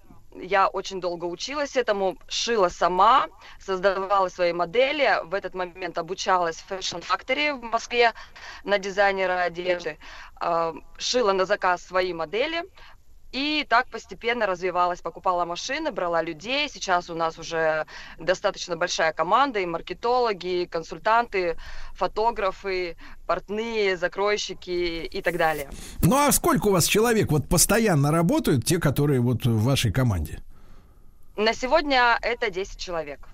10 человек. Э, Ирина, нам вот э, Владик, я чувствую, там выпал в осадок, засмотревшись на дерзкие колени в разделе о бренде От на сайте красоты онемел. Да, дробышева.шоп. Э, Ирина, а вот там много таких пафосных слов в аннотации, да, из серии «Капсульная коллекция». Вы нас просветите темных, пожалуйста, чтобы мы как-то, может, и... Для крестьяна, да, Да, мы как поймем женскую долю Да. непростую, как одеться на капсульно. пальцах. Что такое капсула? Капсула это на самом деле э, для дизайнеров э, это дизайнерский сленг, скажем, вот, который перешел в быт людям. Капсула это есть коллекция, которая от 30 вещей и больше, а есть капсула, которая создается от 10 до 20 вещей в, ну, в, в определенный период. Например, в- мы делаем раз в два месяца на сегодня, это раз в полтора-два месяца. Вот, эта капсула у нас лично, каждая вещь комбинируется с друг другом. А, Наши консультанты обученные люди, и они полностью могут подобрать без стилиста, это не оплачивается отдельно, полностью подобрать гардероб для личности, для девушки с той задачей, с которой она пришла к нам. Так, так, так. А это происходит, я так понимаю, дистанционная история? А, нет, у нас есть э, э, стационарный магазин, да, в Красноярске, город Красноярск. Так. И н- на удаленном э, онлайн, да, мы делаем э, для Москвы, Питера и других городов в Европе, то, что э, те девушки, которые у нас покупали, мы также полностью консультируем, Ирина, а подбираем. как вот, а как пока- вот интересно происходит вот этот э, телепатический сеанс подбора под девушку интеллектуальную э, коллекции, да? Вот на что вы обра... на что ваши специалисты обращают внимание, вот когда э, подбирают одежду? Девушка должна перед камерой крутиться, э, сказать, раздеться, чтобы вы на нее, так сказать, посмотрели. Как это происходит? Нет, нет, нет, мы девушку на девушку не смотрим. Мы А. э, берем у девушки запрос, она же Так. для чего-то выбрала нас, да, значит, она выбирает, ей нравится именно наш, наша стилистика, она выбрала наш характер, наши одежды, потому что одежда наша все-таки с характером. Так, а мы как вы очень- опишете, мы- как вы опишете этот характер, вот чтобы мы, чтобы наш слушатель не цей, поскольку у вас женский бренд, да, э, м- на себя примерили? А, Мы, мы создаем одежду для девушек личностей, которые знают, чего они хотят. Это Так. не обязательно девушка бизнеса, это также может быть девушка, которая стремится э, к идеальной семье. Может, ну, это я, конечно, идеализирую такое утопия. Да-да-да. А, Ирина, Ирина, я вот взываю, взываю к вашему, к вашей человечности. Скажите, нам тоже с Владиком интересно, как э, женщине понять, что она личность? Вот, э, так сказать, ну, чтобы мы тоже не, пальцем в небо не попали, вот, э, в своей жизни. Э, Как это понятно, вот, что, что женщина личность? Вот, давайте. Я вам скажу а, о себе. Да. Я знаю, что я выбираю. Я знаю, чего я хочу. Значит, я личность. То есть, если Вот. я делаю этот выбор, то у меня нет сомнения, потому что я сделала правильный выбор, потому что, ну, в общем, потому что это я. То есть после, после того, как выбор сделан, нет вот этого, этого как вот, вот этого дергания. да, Метания. Метания, а, конечно, размышлений из серии, а не ошиблась ли я и так далее, и так далее. То есть человек Конечно. уверенный в себе, правильно вот так, если говорить? Конечно, да. Да. А, так сказать, э, Иринушка, ну а скажите, пожалуйста, вот я вижу, зашел сейчас на э, ваш раздел, где представлены тренчи. Слушайте, а где вы берете материал, например? Потому что это, это такой плащ модный, да, он, э, я смотрю, цены достаточно гуманные здесь у вас. А как с материалом обстоят дела сейчас? На сегодня пока все отлично, и нас уверяют наши э, партнеры, с которыми мы работаем. Мы работаем с большим складом в Москве на сегодня. А, Они поставляют ткани Италии. Э, Вот пока они уверяют, что все хорошо. На лето, во всяком случае, у нас ткани выбраны. Ага. А, Да, ну, друзья мои, о тенденциях, соответственно, э, цветовой гаммы, да, о, о моде. Владик, вы будете, я предлагаю вам сходить, взять блокнот, чтобы записывать, да? Я все записываю так. Вот, да. И, соответственно, друзья мои, сегодня у нас с нами Ирина Дробышева, а, Дробышева через Y, естественно, как и точка шоп. Это одежда для женщин личности. да.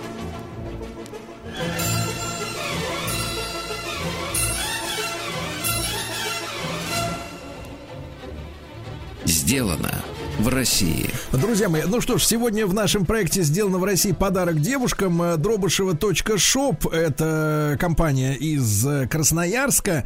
Ну, ну, вот такие названия, как, например, Владик Блейзер. Жакет из мягкой джинсы. Жакет из эко-кожи. Жакет двубортный. Ну, а Владик завис, конечно, на разделе о бренде и набля- на любуется Ириной э, Дробышевой. Вот скажите, пожалуйста, Владик, есть ли вопросы у аудитории? Слушайте, есть претензия серьезная к вам. Да. От- и пишет Елена из Московской области, пишет следующее. Ирина шьет для шибко худых, а нам что делать? А нам что делать? Тем, кто питается как следует, а? А? Отвечай. Я Ой, смотрю, можно у я вас тут на этот вопрос? Конечно. Давайте, давайте. Это прям отличный вопрос, потому что мы а, все наши модели отшиваем для любых девушек, любого роста и любого размера. То есть, увидев нашу вещь, девушка может заказать по своим параметрам. Мы отшиваем это 2-3 дня, любую вещь, Так. и, пожалуйста, она ваша. Так, нет, ну погодите, вот сидеть-то она будет по-другому. Я, например, зашел в раздел Абсолютно. топы. Топы, смотрите, тут есть у вас топ с рукавом, э, извините меня, э, чуть еле грудь закрывает, дальше голый живот, плечи голые, шея голая, э, да, и девочка, конечно, размера, наверное, 42, а может быть и 40, да, э, как бы, так сказать, в советских, если мерках. Э, Просто такая же вещь на девушке, которая хорошо питается, правильно, с запасом на зиму, она, соответственно, так, так на ней сидеть не будет. Ну ладно. Ну, тут э, смотрите, есть альтернатива. Там Так. есть лонгслив, тоже с открытым плечом, только длинный. Ну, я понимаю, выкручиваетесь ловко. Вот, Ирина, расскажите, пожалуйста, а вы стараетесь делать как? Э, Вне, вне минутных трендов эти коллекции. Их можно, потому что мы все привыкли к тому, что э, масс-маркет, он э, постоянно выбрасывает вещи, которые на следующий год будет носить стыдно. Как вы из этой ситуации выкручиваетесь? Я создаю одежду для любого времени. Называю я это новой классикой. А, смешиваю более лайтовый такой э, стиль с классикой. э, классикой, в, как сказать-то, в понимании... э, В общечеловеческом понимании. Да, в Да. общечеловеческом понимании, да, да. Так, Вот, Ирина, э, а вот про тенден- вопрос, вопрос, это я понял, значит, классика и неоклассика, которая не выходит из моды. А у меня такой вопрос, вы смотрите, когда мы говорим об одежде, особенно для девушек, да, для женщин, то вот я посмотрел, опять же, ваши тренчи прекрасные, да, э, стильные, Э, вот, э, порой э, люди покупают вещи для того, чтобы они о себе кричали, да, ну, то есть, например, там, Бербери это клетка, условно говоря, э, Луи Виттон это вот эти вот квадратики коричневые, да, соответственно, и сразу это все узнается. Вообще вот эта история с тем, что бренд должен о себе кричать внешне, нашивками, там, какими-то фирменными узорами, эта история, как вам кажется, прошла, Э, э, вот, или, или вы тоже задумываетесь над тем, чтобы ваши вещи был, были видны не только самой обладательнице, но вот именно как бы был бы какой бы какой, какая-то фишка ярко узнаваемая, которая делает э, эту вещь, как, как вы говорите там у себя в модной индустрии, must have, то есть надо, надо такое иметь. Тут я опять повторюсь, я про личность. Личность видно издалека. И одежда – это отголосок. То, что я ношу внутри, я показываю снаружи и несу это в мир, да, чтобы это видели люди. Наша одежда а, – акцент на детали. Это пуговицы, а, это подклады, это обработки. Когда надевает нашу вещь девушка, я ни, нисколько сейчас не преувеличиваю, она не хочет ее снимать. Она даже не знает почему. А, Потому что это, это действительно, эта вещь э, создана а, как вам Давайте так, нет, давайте, давайте элегантно, Ирина. Она не хочет ее снимать, потому что она личность. Потому что она личность, да. Она совпадает с этой одеждой, вот так, да. Мгм. Понимаю. Ирина, в этом, в этом году, в этом сезоне, что касается цветов, я понимаю, что многие вещи определяются, как однажды к нам в студию, вот незадолго до вас приходил Пака Рабан, вот тоже модельер, ну, не такой известный, вот, значит, как дробышева.шоп. Так вот, рассказывал о том, что он является рабом, э, ну, заложником, э, значит, э, индустрии тканей. То есть, какие, какие цвета сделают производители тканей, вот из, из этого, так сказать, и должны и крутиться, вертеться, как на сковородке, значит, дизайнеры. А с вашей точки зрения, вот э, какой-то в этом году есть тренд цветовой, или вы, опять же, избавлены от этой вот сиюминутной гаммы какой-то модной? Тренды, конечно, существуют в любом случае. Мы, у нас э, наша основа это черный и белый. Мы в эти цвета второй год добавляем яркий акцент. Сейчас у нас акцент это леопард, и мы добавляем красный и розовый цвет, который тоже переходит с прошлого года. Да, а вот, Вот говорят, что леопард, э, Иринушка, что леопард это вот Да. э, очень уж, э, очень уж, понимаете ли, типа вот для таких женщин, как вот в Версаче ходят. Или вы не согласны с этим? Для слишком ярких женщин. Да, для женщин, Я не- которые вау. Я не соглашусь, потому что нужно правильно это скомбинировать. Так. более базовыми цветами. Тогда это не будет кричаще, это будет со вкусом. Ведь стиль это вкус, и он не терпит лишнего. То есть, если леопардовое, то только что-то одно. Например, леопардовые носки. Отличный выбор. А все остальное черное, да? отличный выбор. Для мужчины точно. Кстати, вы не задумываетесь над тем, чтобы отшить для таких, как мы с Владиком. Вот я считаю, что если бы Владик был девушкой, он, в принципе, в вашей одежде Сергей например, в брюках бананах, в брюках бананах из вискозы, он бы смотрелся бы я вам так неплохо. скажу, женщине всегда надо уметь отшивать. Иначе ничего не выйдет. Так, да-да-да. Не хотите ли отшить мужчин? Очень даже хочу. Это э, частый вопрос на самом деле. Так. Очень хочу, пока не имею возможности. Э, Я имею в виду расширение. Мне нужно найти э, портных, которые шьют именно для мужчин, а это небольшая сложность на сегодня. Небольшая сложность. Э, Ирина, ну мы в любом случае вам желаем процветания. Да, сегодня это, мне кажется, очень важное пожелание, особенно нашим предпринимателям. А, Как всегда, я вот говорю спасибо нашим участникам и вам в том числе. Ирина Дробышева, дробышева.шоп. Я так понимаю, что проблем с доставкой по России нет у вас, да? У вас налажена логистика. Правильно? Да, конечно. Два-три дня до Москвы, Питер. Да, да, да. Вот, ну и что? И, так сказать, напомню, что это бренд не для всех, Владик, не для таких, как вы, а для Ну, женщин личности. Личности, пока не для да. мужчин, А да, личность это что? Она делает выбор и потом не менжуется, не сомневается, что, значит, сделала что-то не так. Правильно, девчонки? Да, так вот, э, вы знаете, что на сайте радиомаяк.ру можно подать заявку в наш проект э, «Сделано в России». Можно просто мне написать на почту стилайн.собачка.бк.ру. Ирине Дробышевой большое спасибо.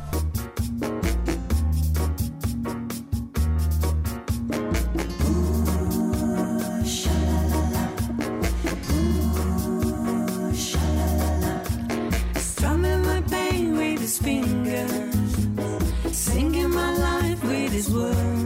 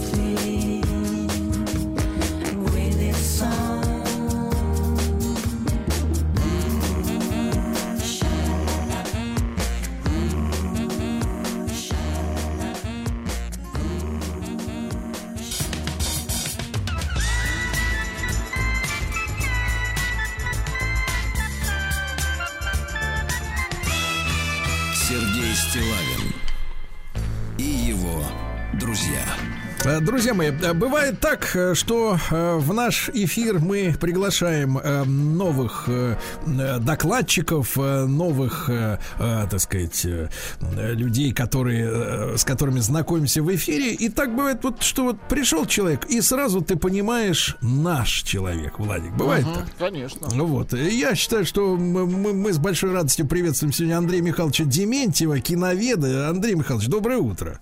Да. Здрасте. Вот, рады вам. И, и, Андрей Михайлович, Взаимно. ну, да-да-да, мы, мы сегодня поговорим немножко о кино э, с вами, да, и дело в том, что э, э, в прокат снова вышли фильмы «Брат» и «Брат 2», Владислав Александрович. Снова вышли. Снова Для вышли. тех, по- кто не посмотрел. Да, снова вышли. А, Андрей Михайлович, вот э, как э, такая реприза к нашему разговору, э, э, неоднократно слышал от э, разного рода людей, по большей степени не профессионально занимающихся кинематографом, но причастным там к э, общественной жизни, к политике и культуре. Э, В принципе, два этих фильма «Брат и брат 2» называют порой, может быть, обидно для других кинематографистов, но единственным стоящим, что нам подарила минувшая 30-летняя эпоха. Ну, то время, да. Да, вы согласны с этим? Ну, не то, что единственное, конечно, там еще кое-что было вокруг. Но надо сказать, что это действительно два уникальных фильма, которые отразили, во-первых, свое время, когда они были сделаны, а во-вторых, они как-то сильно заглянули в будущее, в частности, в наше время, вот в сегодняшний день. Но трудно найти фильма, фильмы более актуальные для сегодняшнего дня, чем эти два. Это же удивительно просто. Эм, Вот поэтому, мне кажется, они и собрали такую немыслимую на сегодняшний день кассу. Они чудовищные деньги собрали. Хотя мы же знаем, что их показывают по телевизору чуть не каждую неделю, да? Все их по сто раз уже видели. И тем не менее, вот выпустили их кинопрокат. а, И они просто миллионы собрали, огромные. Сам продюсер Сергей Сельянов, когда выпускал их в этот самый повторный прокат, он признавался, что он не рассчитывал на коммерческий успех. Ну, просто надо было чем-то заполнять кинопрокат. Уже все э, зарубежные компании от нас ушли. Э, что-то надо показывать. Ну, вот они выпустили эти два. А, и вдруг народ пошел в кинотеатры. Оказывается, коллективное смотрение э, сильно отличается от того, что ты вот смотришь фильм по телевизору, э, тем более такие фильмы, которые созданы прям для того, чтобы объединять, объединять зрителей. Э, когда ты их смотришь э, в кругу, так сказать, ну, ну не один, и тобой владеют вот эти коллективные как бы чувства, э, это, это влияет. Оказывается, вот многие хотели бы это пережить еще раз, сходить в кинотеатр и проникнуться этими коллективными переживаниями. Андрей ну, Михайлович, а если да. вспомнить вот то время, как раз там конец 90-х и ранние, ранние 2000-е, да, когда эти фильмы в оригинале появились, а как их э, воспринимали, может быть, нашим молодым слушателям это будет важно понять, как их э, тогда встретил зритель э, в кинотеатрах, которые, ну, соответственно, не, страдали от бедности репертуара? Первый брат вышел в 96-м году, и это была бомба, конечно, колоссальная. А В Сергее Бодрове-младшем все сразу увидели героя нашего времени. Каким-то образом вот этот образ просто вот снайперски попал. Ну Вот даже, даже можно многое общего найти у Печорина, скажем, Лермонтовского, героя нашего времени, и этого Сергея Бодрова-младшего. Они оба, э, ну, мягко говоря, убийцы. Они такие люди суровые. Э, Они прошли войну. И у них э, интересные переживания на личном фронте. Огромное количество молодежи узнало э, в Бодрове-младшем себя. Я помню очень хорошо, что первый брат мне показался абсолютным шедевром, таким грандиозным просто успехом, а второй брат я как-то поначалу немножко презирал, честно скажу. Мне казалось, что это отступление от того стиля, эм, в котором был сделан брат первый, и что это какая-то типа, ну, почти что попса. Такое потакание, э, ну, вкусом публики. Что это почти комедия какая-то. Вот, например, брат старший, которого там играет Сухоруков, ну, это просто комедийный персонаж, абсолютно. Вот он едет в Нью-Йорк бороться с бандеровцами, понимаете, вот, и, и все время над ними стебается, над этими бандеровцами. Говорит, и вы за Севастополь еще нам ответите. И тогда это воспринималось, ну, как вот, э, ну, тогда масса была анекдотов про москалей, хохлов, да, мы все, и москали, и хохлы, над этими анекдотами смеялись, все, всегда. С годами, чем ближе вот к сегодняшнему дню, да, тем меньше юмора осталось в этих анекдотах.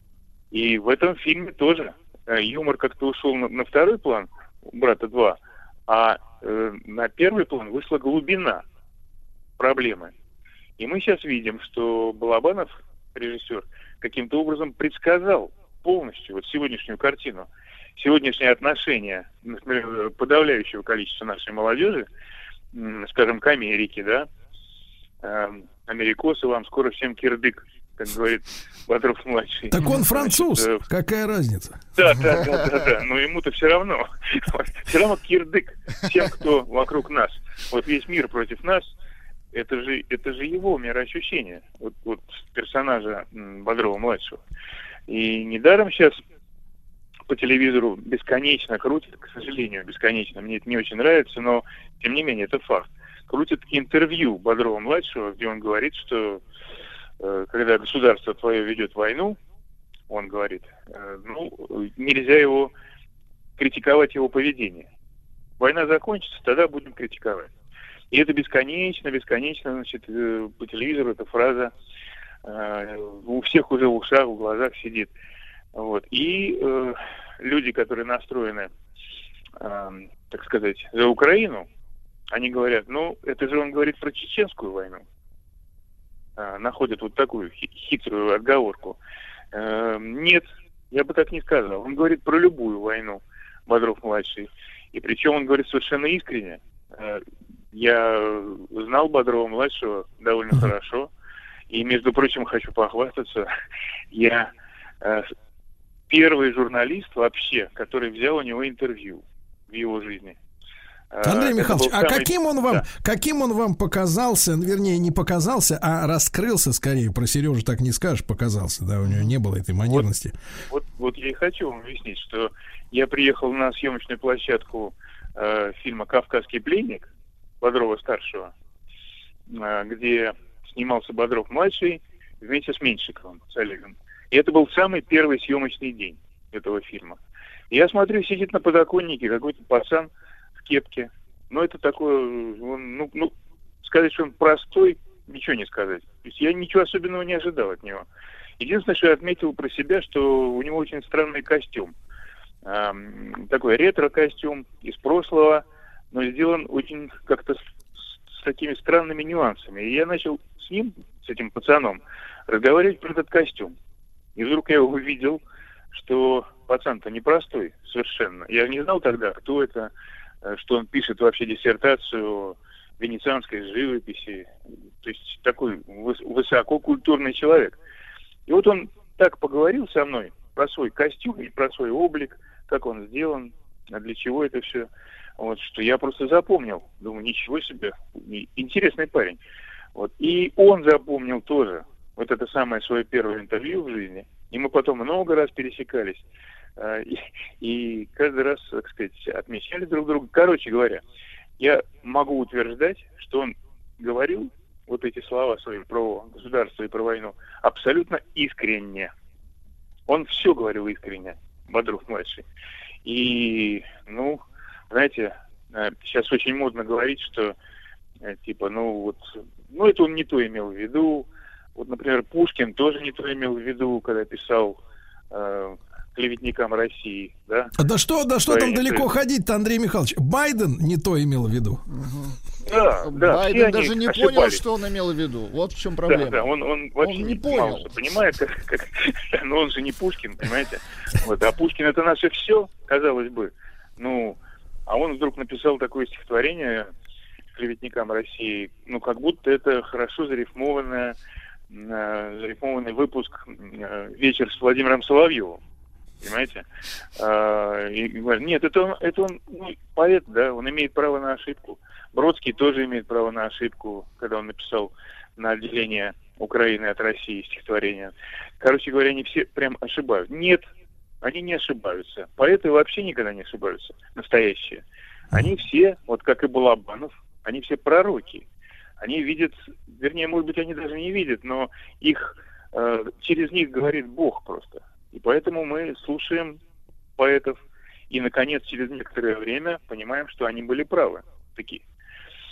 Вот, короче говоря, э, Бодров-младший – это действительно такой э, герой нашего времени и того времени, и он надолго останется этим героем. Это просто вот, э, ну, Балабанов, конечно, нашел такого человека удивительного, который мог выражать то, что сам Балабанов думает об этой всей ситуации. Его же тоже Балабанова прикладывали в свое время. Говорили, ну ты националист, ты какой-то, ну, ну, так нельзя. Вот сцена в трамвае, помните, брат Да. один, когда они такие, когда Бодров младший говорит такие слова, которые даже сейчас я в эфире э, затрудняюсь произнести, э, чтобы у вас не было неприятностей, не было. Вот, а он открыто произнес. И, и понятно, что это его собственные мысли, Балабанова. Очевидно совершенно, что он так думает. У него именно этим силен кинематограф его, что он абсолютно был искренен. Несмотря на то, что его могли как угодно обзывать там, э, самого Балабанова, но я, я хочу еще похвастаться, помимо того, что взял интервью Бодрова-младшего, самым первым. Э, Мы с Балабановым тоже были дружны, еще с 93 года. Мы с ним делали телепередачу э, на питерском телевидении. Э, Называлась она «Короткий метр». И там была команда мечты, с моей точки зрения. Продюсер Сергей Сельянов, э, режиссер Алексей Балабанов и я, Андрей Дементьев, ведущий и э, сочинитель всего этого. Передача «Короткий метр». Полчаса, пара короткометражек и с моими комментариями. Вот тогда еще Балабанов ничего не сделал в кино, кроме двух артхаусных фильмов. Один по, э, по Бекету «Счастливые дни», другой по Кавке «Замок». Ну, я, я просто э, так и думал, что это вот так и будет. Что это будет человек, который будет делать артхаусные фильмы для узкого круга ограниченных людей, как говорит Лукашенко. Значит, э, и вдруг он сделал брат Балабанов. Я был просто потрясен совершенно. Я как-то даже не поверил своим глазам. Я ему позвонил, говорю, слушай, откуда, откуда ты все это взял? Ты что, сам придумал? Он говорит, да, вот взял и сам придумал. Ничего себе. А, вот. Э, Короче говоря, а, я могу утверждать, что Балабанов во всем, во всем абсолютно был искренен. А, И это его мысли, вот, которые выражает Сухоруков, э, «Братья 2», вот это вот за Севастополь ответите, Значит, то, в чем упрекали героев Балабанова, а, он нашел способ эти мысли выразить через кино в потрясающей форме совершенно. И то, Андрей что его Михайлович. сейчас выпускают, да. Да-да, Андрей Михайлович, а для самого Балабанова вот эти два фильма, они э, какими были э, вот, в, в его вот, скажем так, в его линейке, э, сказать, его картин? Ну как, э, вот э, с помощью брата один он просто выскочил из этой ниши артхаусной на широкую публику и сказал что-то такое, что было очень важно и интересно всей стране. А, Он вышел совершенно в другую лигу. Хотя за рубежом, кстати, его никогда не привечали, ни на один фестиваль как-то он не попал, никаких призов у него за рубежом не было. Но для нашего зрителя он сообщал очень много важного и интересного. Андрей Михайлович, а вот А. это важная, важная тема. А в чем вот это вот, э, в чем вот эта история? Потому что несколько там, э, по, там неделю, там, может быть, полторы назад вышло сообщение, что несмотря на то, что в бюджетах фильмов наших режиссеров, кажется, Сакуров, Звягинцев и э, Серебренников, вот их фильмы, даже если в их бюджетах будут госсредства, тем не менее эти картины будут взяты на фестиваль какой-то там очередной э, во Франции или еще где-то. Вот почему вот Балабанов не интересен э, нашим, так сказать, э, визави? Ну, он, э, ну, как вам сказать, он нах- находился всегда в той ситуации, в которой вот сейчас находится Россия, скажем. Все отвернулись, весь мир, весь мир против России, бесконечно какие-то санкции нам объявляют.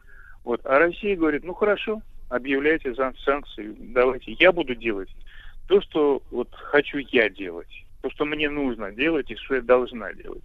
А, Вот так и Балабанов, собственно говоря. Он всегда был как бы в такой стойке, э, ждал удара с любой стороны.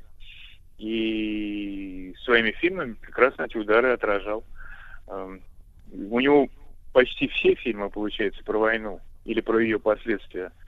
Э, Есть даже фильм под названием «Война», как вы знаете, тоже великолепный, кстати сказать. Вот, э, он такой был боец по жизни, замечательный совершенно человек. Вот, очень, очень горжусь тем, что мы с ним э, делали какие-то странные телепередачи в начале 90-х. Вот. Он, он действительно выразил что-то от э, нашего общего менталитета важное в своих этих братьях. Э, и Бодров-младший, кстати, пошел по его стопам э, режиссерским. Он сделал, как вы знаете, фильм «Сестры». Да. Потом. Э, после, после своих этих братьев он сделал «Сестры». То есть ответил даже еще и на, на гендерную модную тенденцию нынче, да, поставил в центр э, сюжета девочку. Вот. И фильм, кстати, был великолепный, замечательный. Если бы Бодров-младший не погиб так странно, трагически, я думаю, он был бы большим режиссером, очень.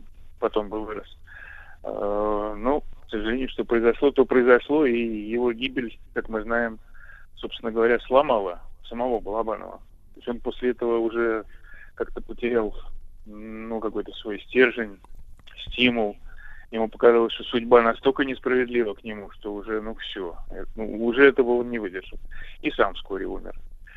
Э, у Балабанова такое часто случалось, кстати сказать, с фильмами. Э, например, фильм «Река», вы знаете, да? На середине фильма вдруг погибла исполнительница главной роли. А фильм, может быть, то, что от него осталось, вот эти кусочки, которые склеены в 40-минутный ролик, они показывают, что это был бы величайший просто фильм, колоссальный. Но не случилось.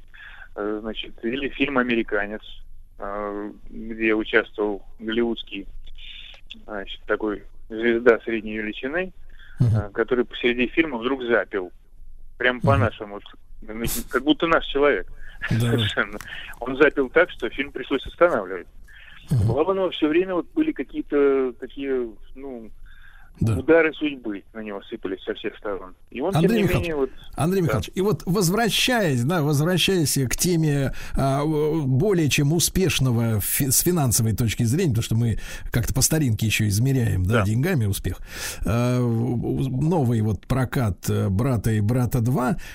Э, как вам кажется, люди, вот новое поколение, которое выросло за эти, условно говоря, там 25 лет, да, с момента выхода «Брата», они тоже идут в кинотеатр? Александр, как вы наблюдаете, для них эта история, она их или, или сидят в зале только люди 35 плюс и, соответственно, вот э, пережевывают и ностальгируют? Ну, я думаю, что именно молодые и идут в кинотеатры.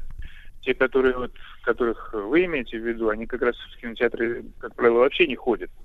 А, но а, молодые привыкли ходить в кинотеатры, смотреть комиксы Марвел, значит, э, жевать попкорн. Ну, для них это некая э, форма жизни, э, которую они не хотят терять. И я думаю, что в данном случае вот братья, вот эти два, два фильма э, о братьях, они э, могут выполнить эту функцию, заместить, заместить. Например, я считаю очень символичным, что э, сейчас в повторный прокат э, и у нас, и за рубежом вышел «Крестный отец», у нас его, правда, отозвали тут же uh-huh. из проката, лицензию забрали. Но вышел «Крестный отец» в прокат у них там, отреставрированный, отлакированный в замечательном качестве. И у нас вышел «Брат» и «Брат 2», тоже реставрированные в замечательном качестве. Это, с моей точки зрения, это примерно фильмы одинакового уровня, как ни странно. Понятно, что «Крестный отец» — это на весь мир — там какое-то великое да. культуры мировой и так далее. А брат это наше локальное да. явление. Но да. для нашего человека, мне кажется, это ну, одно стоит другого. Да. Я уже да. хотя бы знаю да. по себе, что если вдруг попадаю на тот или другой, ну, или на крестного отца, скажем, или да. на брата, да, и первого, и второго, я смотрю до конца. Обязательно. Да. Андрей Михайлович, ну, как всегда, огромное спасибо. Андрей Михайлович Дементьев, киновед э, в прокате «Брат» и «Брат 2», как вы поняли.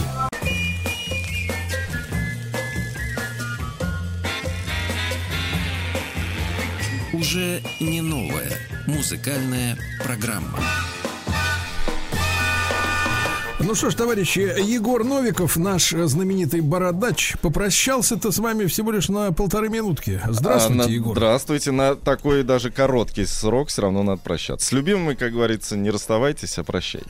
Слушайте, И сколько, сколько, и сколько у вас этого публицистического мусора сидит? Ну Да, ничего. есть, есть. э, Все вышли из вас. Значит, э, дорогой Егорушка, вы, я насколько понимаю, ведь э, мы там общались так вот так, в таком же режиме после вашего возвращения с Олимпиады, да, ведь? Или да, не успели еще? Нет, ну чуть-чуть пообщались. Чуть-чуть, да. Да, как вы, там вы было? мне мало внимания уделяете. Ну, не, не надо тянуть одеяло. Как там было?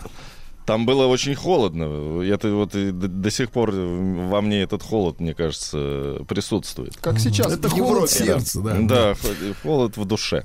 Да. А я так понимаю, вы привезли Ну, конечно же, конечно же. Там же как э, кей-поп, э, си-поп, вернее, да, в Китае си-поп э, очень популярен. И мне э, пришлось очень долго выискивать, что же там еще могут слушать, кроме вот попсы такой э, достаточно э, известный во всем мире. И э, поспрашивал э, волонтеров, потому что больше там и не было никого. И, э, Из людей. Да, и- из людей, да. И вот нашел э, группу, правда, она эм, сама происходит из Пекина, из столицы Китая, но они как бы вроде и монголы. В общем, э, китайско-монгольская или монголо-китайская э, группа folk metal. Они э, исповедуют, э, который даже многие называют их стиль э, кочевнический folk metal. Да, и называется... Кочевой. Кочевой, да, Тенгер Cavalry, ну, как раз кавалерия. А вот Тенгер, это я погуглил немножечко, и э, это, оказывается, индонезийское слово, которое означает окунь. Так что, Окунь. да, окунь. э, Кавалерия. Окуневая кавалерия. Окуневая, да. Вот такая группа. И, но долго не стоит слушать. Не будет. Ну,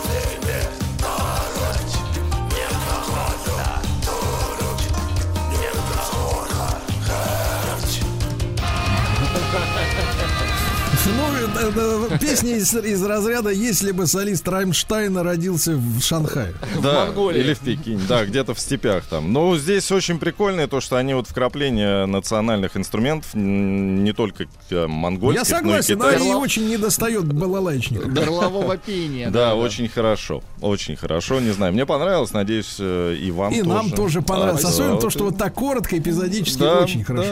да. Так, ну а давайте теперь послушаем нашу, пока вы там ездили, рожавшую мать. Да, Аннушка, доброе утро. Здравствуйте.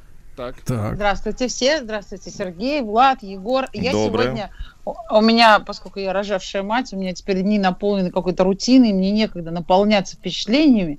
И я долго готовилась к эфиру, просто искала, Чей день рождения сегодня? Сегодня день рождения прекрасного актера Никиты Михайловского, да, который снимался в фильме «Вам и не снилось».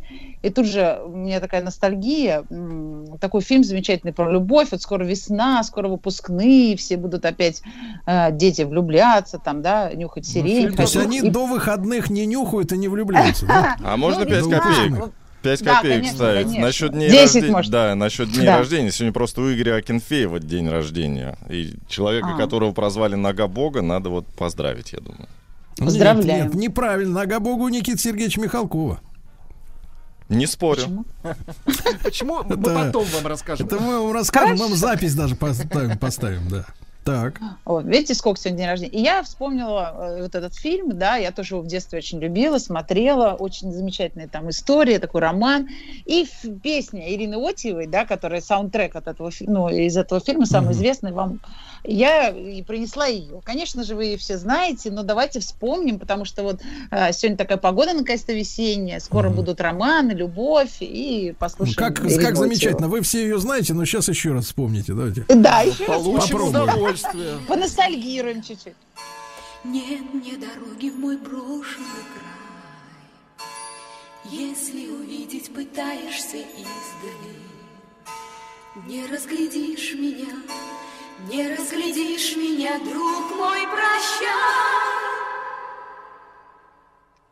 Я уплываю, и время несет меня с края С берега к берегу сот мили год, мили друг мой, прощай. Знаю, когда-нибудь дальнего берега давнего прошлого Ветер весенний ночной принесет тебе вздох от меня. Ты погляди, погляди, ты погляди, не осталось лишь что-нибудь после меня. Полночь забвения на поздней окраине жизни твоей. Ты погляди без отчаяния, ты погляди без отчаяния. Вспыхнет ли, примет ли облик безвестного образа, будто случайно?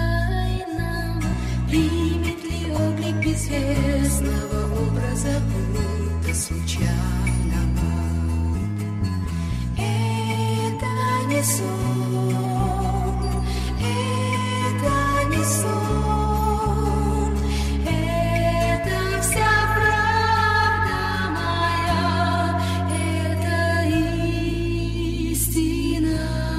Монголы бы мои хорошо бы ее спели. Не мешай, дай допеть. Молчи, борода. Демон. Это любовь Да класс. Класс. Да. Удар Разве не хватает. плохо? Не, отличный трек. Очень конечно. хорошо. Я даже вспомнил этот трек, несмотря на то, что я его знал всю жизнь. Да. Да. Ну а Владислав. Александрович, что Слушайте, же? ну я как э, посетитель барахолок различного рода, музыкальных, естественно, виртуальных. Любите барахло, Да, да. Нет, барахолок в смысле, потому что там старье музыкальное. Вот, откопал тут, э, слушайте, история одной песни. История одной песни. э, есть такой товарищ, зовут его Фрэнк Фариан. Вот Сергей Да. знает, кто это такой. Это продюсер, для все любители Бонием его знают, как вот он подарил, собственно, этот коллектив. Давайте так, авантюрист от поп-музыки. Да, да, да. Потом, правда, он подарил э, нечто мерзкое в виде Милли Ванили, но сейчас рассказ не об этом. Вот, э, до Бонием у него была такая певица, он ее продюсировал, Джилла. На самом деле девушку звали Гизелла, но он решил так элегантно назвать ее Джилла, и мы знаем Да, ее суперхит. Я- Гизелла это проверочное слово Жизель Бунтхен, знаете такое. Да, да? да, Как да. Годзилла. Как Годзилла, он говорит, Годзилла нет, на пластинке писать не будем Годзилла, будешь Джилла, вот. И она известна в России своим супер треком э, Джонни, вот я просто напомню.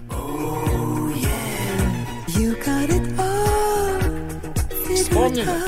Мы помним Да, прекрасно. да, да. конечно. Так вот, история yeah. как раз будет про эту песню, потому что он продюсировал ее очень долго, нудно. Проблема была в репертуаре, хитов не было. И в какой-то момент он нашел композитора, который писал в то время, э, в сем- э, в 70-х годах, для Джо Дассена вот эти замечательные его суперхиты. Вот. Это Зва- что-то Кутунью был. Совершенно точно. И он спросил у Тота, а есть ли у тебя песня для женщины? Он Так. говорит, я вообще... А он такой поправил свой шарфик с Ну, люрексом говорит, и говорит, вообще, есть. говорит, Есть, но ее уже поет другая итальянская женщина, но в принципе ты можешь попробовать ее исполнить. Вот. Так вот, я нашел оригинал вот этой песни Джонни только э, до того, как ее, ска- скажем так, оприходовал Фрэнк Фариан в оригинале. Послушайте. Целый детектив. Да, да, да, путунья? Джо Дассен. Найдите хотя бы две. Все подряд. Да.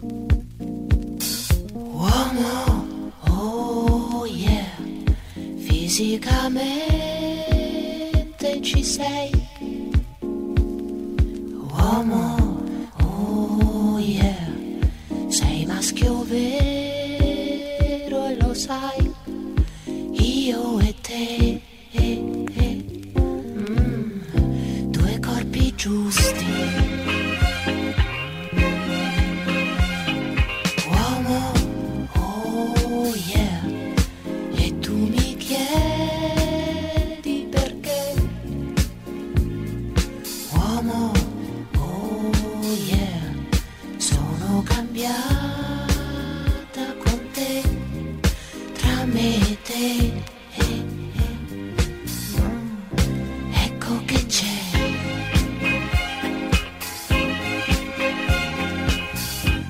Si è soltanto femmine.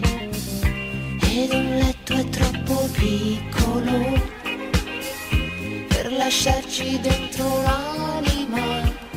Perché ce l'ho? Anch'io sai. Far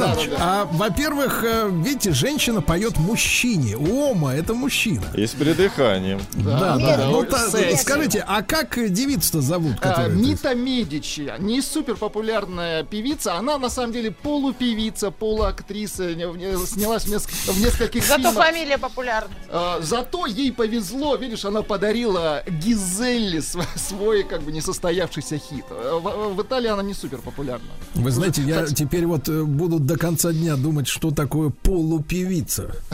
Э, Вот. Это вот сейчас была полупевица. Э, Да, полупевица. Ну, Ну прекрасно. чуть- чуть-чуть, Да. чуть-чуть темп подкрутили. You got it all figured out. Ну, я бы так сказал, лучше. контраст, контраст перекручен, правда? Точно.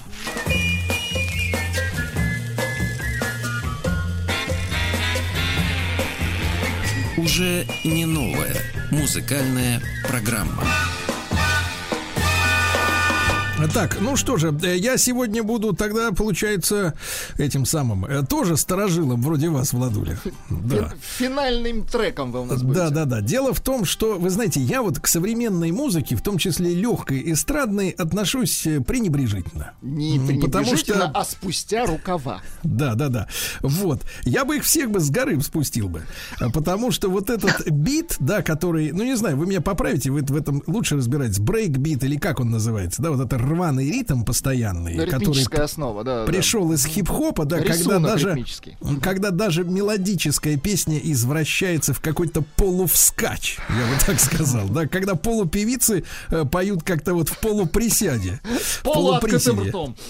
Да, да, да. А я не могу это слушать. И, и просто у меня не такое у меня воспитание, э, к сожалению, да, или к счастью. Э, Ну, другая традиция, да. Ничего с этим не могу поделать, э, да. Нафталинчиком повеяло, да. Да, конечно, конечно, прям и- из из-под пола прямо. Мы вот вот воспитаны садануло. Фрэнком Фареном. Во. Да, и сенаторы, да. Вот. да, Но, но оказалось, но оказалось, что в Архангельске живет, здравствует и творит замечательный мужчина, который называет себя Александром Пирсом. Ну, может быть, у него фамилия Причалов, я не знаю, не буду, так сказать, много на себя брать. Вот. И Александр в совершенстве освоил на новом этапе, он молодой человек, ему 30 с небольшим лет, он не застал те времена в сознании, но он освоил культуру аранжировки э, в середине 80-х годов, ну, второй половины 80-х годов. И э, под это дело переделывает э, современные хиты, в том числе, ну, одна из его ипостасей, да, и в том числе он переделал э, достаточно популярную песню певицы Зиверт, которую я не могу, опять же, слушать из-за ритмической вот этой традиции новой, да, а в классическом варианте диска там или Европоп э, 80-х э, э, зашло как никогда. То есть это такой Дитер Болин наш, да? Который... Да. вот- Ну, Адаптировал послушайте. для вас. Да, да, да, давайте.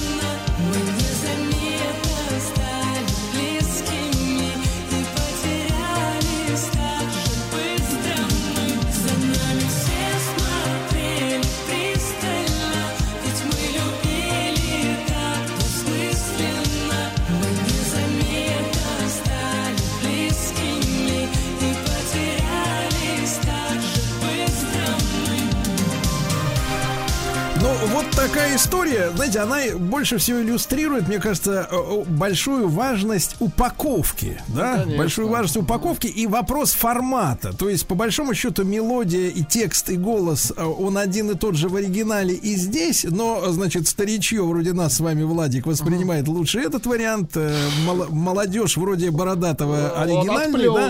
да. Да, но Кстати, вопрос в том, что, но вопрос в том, что суть-то одинаковая, Ну просто да, фантик да. другой, Да, понимаете? да, да. Слушайте, знаете, кого нам мне напомнил? Вот в такой обертке Мираж группу. Мираж. Мираж, мираж, Да, да, да, я тоже подумала. Что-то такое. Ну, на- ну, при, очень приятно зазвучало, действительно. Рома, А, тут. Зазвучало. Понимаешь, По-другому Звучало приятно, а зазвучало. бородатый, а бородатый опять недоволен.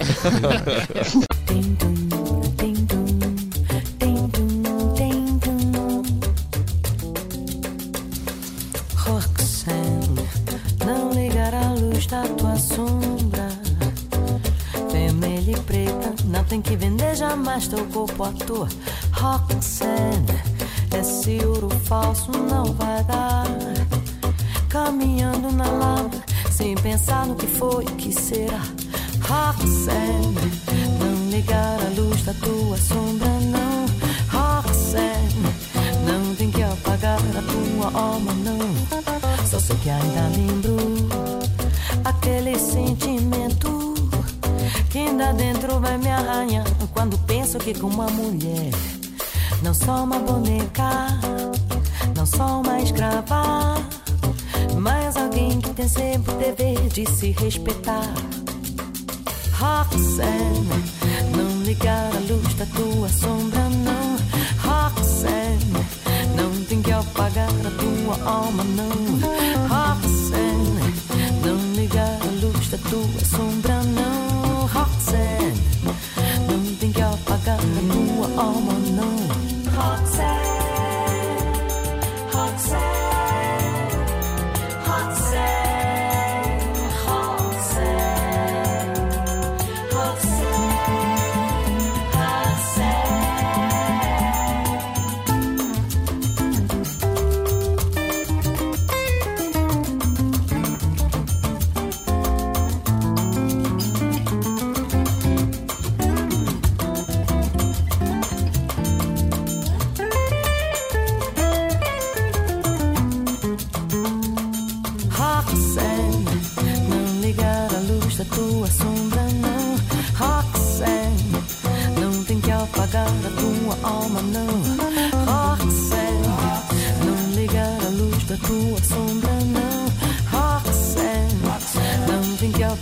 A tua alma, não. Roxanne, não ligar a luz da tua sombra,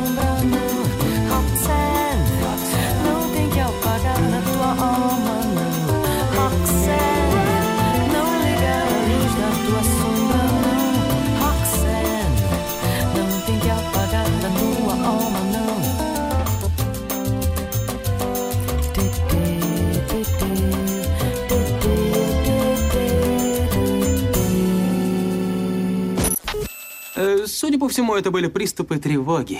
Что? Страха, синдром паники. Могу прописать успокоительное. Эй, взгляни на меня. Я что, на паникюра похож? Ну, так, Я так похож сразу. на паникюра? Стыдиться вам нечего. Любой невропат... Тебя что, выперли с ветеринарных курсов? У меня был инфаркт. Кардиограмма не подтверждает. Мужчина. Руководство по эксплуатации. Друзья мои, наш классический проект, который мы называем «Снова нездорово». Здравствуйте, здравствуйте, Анатолий Яковлевич. Здрасте. Да, да, Анатолий Яковлевич э, зовется психологом, психотерапевтом, но, впрочем, как и мы, э, в общем-то, в принципе, обладаем определенного рода титулами. А, вчера у нас был Всемирный день здоровья, Анатолий Яковлевич. Так. Вот. Вы как отметили? Мы, мы поминали в эфире- Здорово отметил. Поминали, да, поминали МКБ-11. Вот. Новую классификацию болезней, где э, интересные вещи добавились, а кое-какие ушли. Но вы продолжаете шествовать по вашей проторенной тропинке, да, я так понимаю. Мы сегодня вновь э, коснемся фильма «Любовь после полудня». Да, вы же не зря его смотрели. Так что Не мы, зря. мы с вами Честно. коснемся. Да, Нет, нет, честно смотрел. отлично, отлично. Да, мы с вами посвятим ему еще две передачи после этой. Поверьте, вы почувствуете вкус этого фильма. Вы Так не вот. ищете легких Нет, путей. нет, мы идем, мы идем по проторенной тропе, но очень длинной. Может, но очень длинный. всем участникам. Так вот, продолжаем. Значит, помните, о чем мы говорили в прошлый раз? Так. А, Мы говорили о мужском желании, о том, что мужское желание тяготеет к фетишизму. И в этом смысле мужское желание всегда комично. Вот наш этот потасканный Дон Жуан Фленаган из фильма, он может жевать чужую жену только в обрамлении. Чу- женщину, в принципе, только в обрамлении а, цыганского квартета, потоков шампанского, мелодии очарования, и только если это чужая, собственно, женщина. Как только женщина выходит за пределы вот этой его рамки, все, желание пропадает. С определенной аранжировкой. Мы только что вот об этом Абсолютно. говорили. Да, да, быть да, аранжировочка. Абсолютно. Ему нужна правильная аранжировочка. А иначе он готов тут же броситься в бегство. Мужское желание очень пугливо. Вот. И более комично может быть только вот этот наш несчастный фермер, лишившийся коровки, о котором мы говорили, вот этот вечно сомневающийся, ревнивый, возбужденный муж с пистолетом. Помните? Помните, он говорит, вы меня, вы меня не помните? Я муж, обманутый муж с пистолетом. Вам будет интересно узнать, что жена меня безоговорочно простила. И это так чудесно, как второй медовый месяц. Вот. Только это еще более комично, чем Феннеган. Так вот, а сегодня мы поговорим про женщин. Мы часто слышим а, от психологов и не только, что девушка выбирает мужчину такого, как отец. А, и мы слышим про то, что образ отца является ориентиром в выборе мужчины. С моей точки зрения, с моей, это не совсем так. Посмотрите, например... Это профессорская точка зрения или чья? Шарлатанская. Шарлатанская, не переживайте. Так вот, посмотрите, на- например, на, отца и на Феннегана. Это очень яркая иллюстрация. А я думаю, что никто из вас не скажет, что они похожи. То есть они Я очевидно... сказал бы, что папаша выглядит круче. А, ну, неважно, круче или нет, они очень разные. Кому-то круче Феннеган, абсолютно кому-то... разные. Они принципиально разные. И здесь видно, что женщина, как и в жизни, кстати, это очень точная иллюстрация, скорее выбирает и воплощает в мужчине то, чего отцу не хватает. Он не такой, как отец. И мужчина скорее воплощает то, чего в отце не было и чего в отце не хватало. Например, если отец был жестким, женщина скорее выберет мягкого, принимающего мужчину. А если отец был слабый, то наоборот, она скорее будет искать сильного мужчину и резкого. Вот. А выбирают то, чего в отце не хватало. И, собственно, Фленаган в этом фильме и есть воплощение нехватки отца. То есть вот почему между зятем и отцом бывает конфликт. Да, да. И еще Непреодолимый. Не преодо... Нет, из-за из-за женщины. Все из-за женщин. Женщина-то одна между ними, понимаете? Хотя они и в разных позициях в отношении к ней. Так вот, посмотрите, вот, на- например, на, на фильм, как отец сам заинтересован в нем, в этом Фленагане. Он просто изначально им захвачен. Интересом вот к этому мужчине, а в котором все то, чего ему самому не хватает. И именно поэтому его взгляд детектива через фотоаппарат направлен изначально вот на этого Фленагана. Он просто безумно им заинтересован. Это видно, как он о нем рассказывает. Собственно, Фленаган и есть воплощение его нехватки. Посмотрите, с какой страстью он о нем говорит. Он едва ли не влюблен в него, если вот вы послушаете. «Знаю ли я вас? Может ли искусствовед не знать Пикассо?» Вот. То есть во Фленагане есть все то, чего в нем самом нет. Фленаган — это жизнь желания. Он живет коллекционер, коллекционируя женщин. И вообще роль коллекции очень важна для мужчины.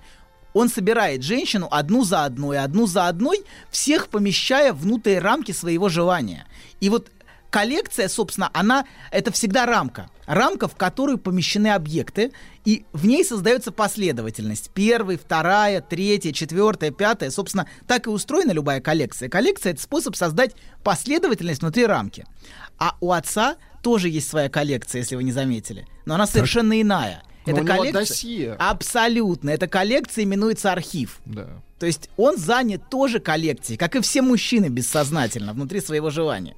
Вот. А у отца, значит, и он собирает это досье. Вот, архив, давайте назовем его архив. У отца архив, у Фленнегана женщины в обрамлении цыган. Вот. И, а что такое архив? Архив — это знание. А, и отец занимает обсессивную позицию. Он собирает знания о чужом наслаждении. А, он смотрит на чужое наслаждение а, издалека через рамку фотоаппарата. Собственно, рамка желания отца, она задается его фотоаппаратом и его позицией детектива. Он собирает информацию в качестве детектива о чужом наслаждении. Но сам к этому наслаждению не приближается, заметьте. Вот это обсессивность. Он наслаждается на дистанции. А, и этот его способ сохранять дистанцию, это одновременный способ наслаждаться, собирая архив чужих тайн. А, и его дочь очень точно это подмечает. Помните, она говорит, ты наслаждаешься своей работой? Он говорит, да. Ты будешь наслаждаться, даже если тебе перестанут платить. Не, ну это уж слишком. То есть дочь видит ту форму наслаждения, которая у отца есть. Это наслаждение издалека. Вот. И особенно она замечает его очень личный интерес к Дон Жуану Фленагану. Потому что взгляд а, отца, ее, собственно, ее взгляд, где она этого Дон Жуана находит, собственно, а, он, а, а изначально она подмечает фото в, а, Фленагана на столе отца.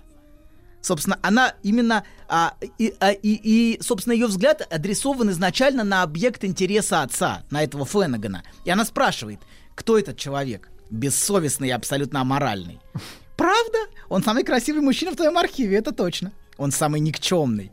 Вот. Так вот, отец а, находится а, на дистанции и смотрит на Фленагана издалека. И на саму сцену измены через фотоаппарат тоже, понимаете, да? Там же чужая жена, которая изменяет. И его взгляд детектива, собственно, изначально направлен на эту сцену, где живет желание. Вот. Где Фленаган соблазняет чужи- чужую жену. Вот. А что делает дочь? Как дочь поступает? То есть отец смотрит издалека. Что делает наша истерическая дочь? Вот, она вступает Так на она это- истерическая. Конечно, это самая яркая истеричка, ну типичная такая. Так вот, она вступает Как на... легко вот это вот все. Да, конечно, в, хорош- в хорошем, В хорошем смысле, смысле, в лучшем смысле. Вы знаете, как я люблю истерических женщин? Вы обожаете. Абсолютно. У вас других и нет. А у вас были, да, как будто? Так вот, продолжаем. Так вот, что делает дочь? Она вступает на саму эту сцену. Отец смотрит на сцену, а она вступает в игру на саму сцену. А вот, на которую, собственно, отец и смотрит. То есть бессознательно ориентиром для нее оказывается именно желание отца, заинтересованность отца Фленагана.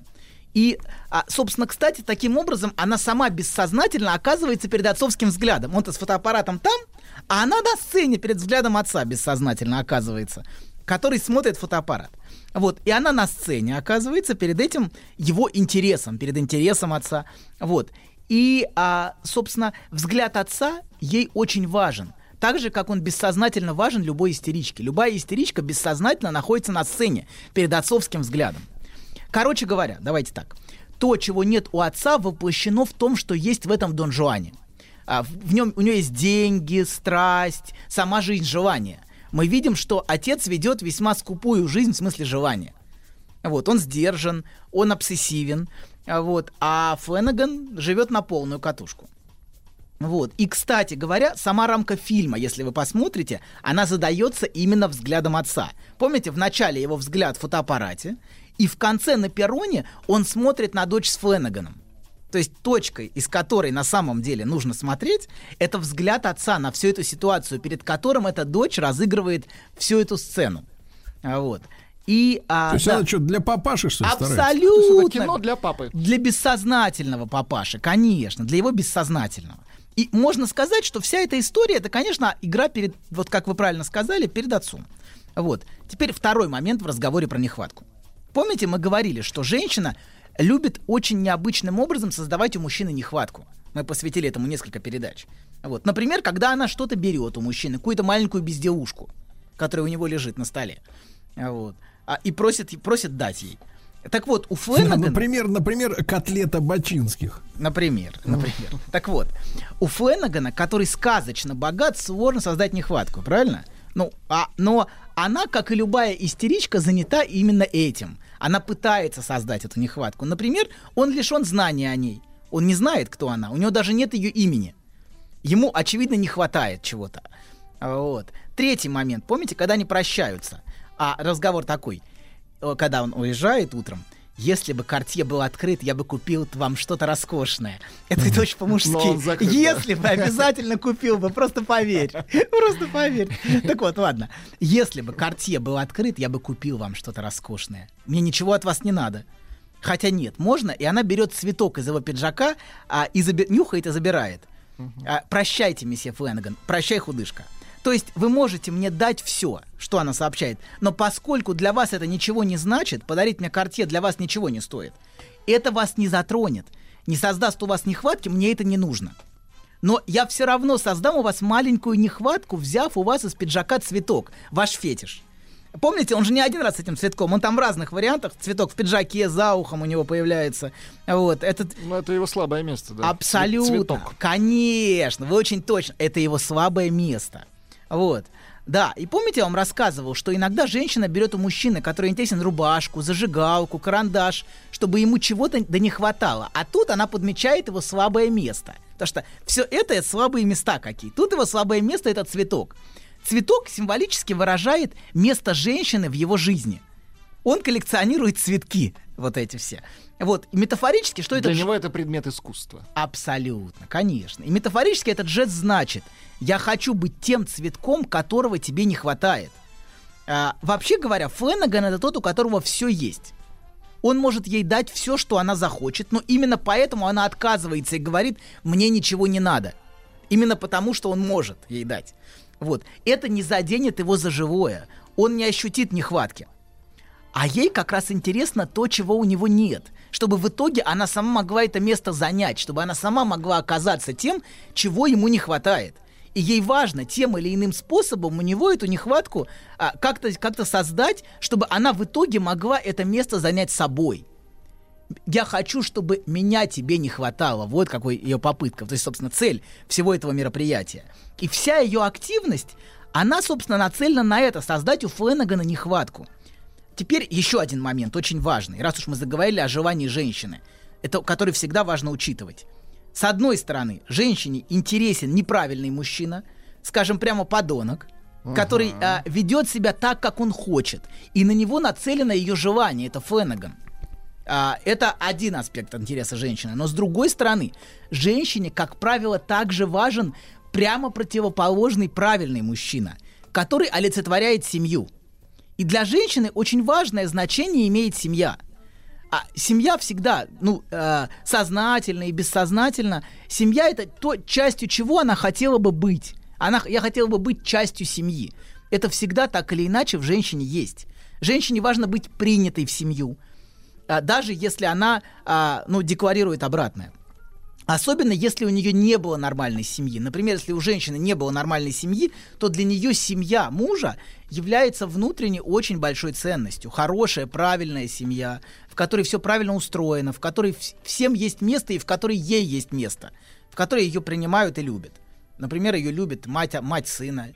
А, вот. Так вот, давайте вернемся. Мишель, еще один персонаж в этом фильме. Помните Мишеля? Мишель это кто? Это, Это кто? паренек, помните, Что за- который, что который вокруг нее, который все время носит ее А, виолончель. вот этот, э, А, бот- Музыкантишка. бот- Ботаник такой. Да, да, да. Видите, как вы презрительно. Правильный мальчик, правильно?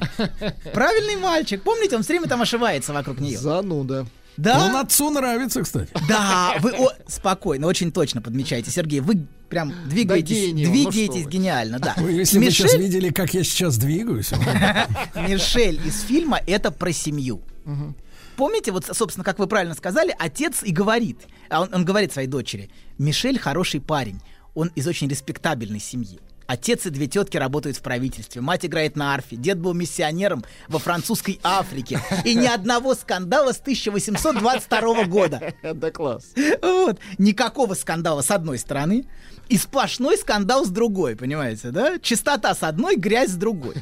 С одной стороны, а, Фленаган со скандалами и скандальный, и он весь сплошной скандал. А с другой стороны, хороший, правильный мальчик Мишель, но который связан с семьей. Вот это даже важен не столько он, сколько вся семья.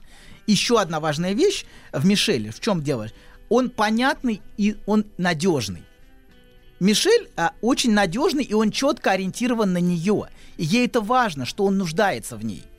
А, как бы, он помните, он говорит, как бы сильно он тебя не любил, я люблю тебя сильнее. Вот. И ей, для нее это важно. А, но она... Зачем он ей? Объясните. Он, вот сейчас, подождите. Он, как и полагается, но он, как и полагается, ничего не понимает из того, что у него на глазах разворачивается. Он же не, вообще не, не сечет фишку. Что там, что он носит, что куда он... Она, он пытается понять, но не особенно так. Он что-то... Он своим заинтересован. Он какие-то мелодии напевает. Помните, ходит, там, пиджак сервет.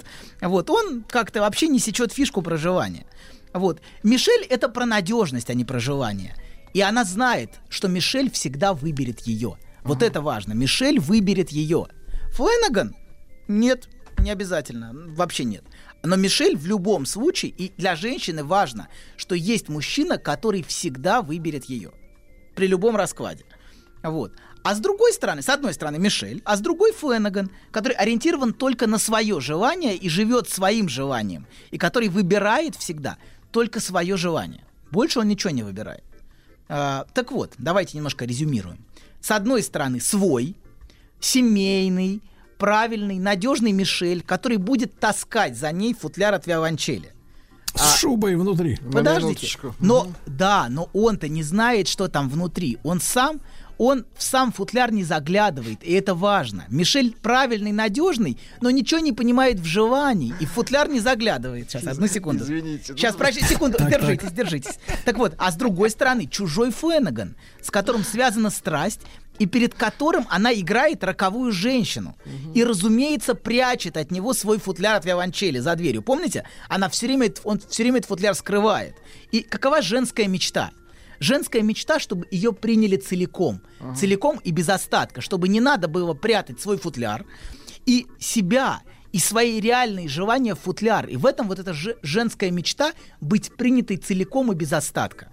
Вот, теперь а, Владик смеялся, здесь, теперь здесь просто пауза. короткое сообщение. Давайте, Наши давайте. внимательные слушатели сразу подметили. Да нет, о чем вы говорите, доктор. Отец просто положил глаз на Мишеля.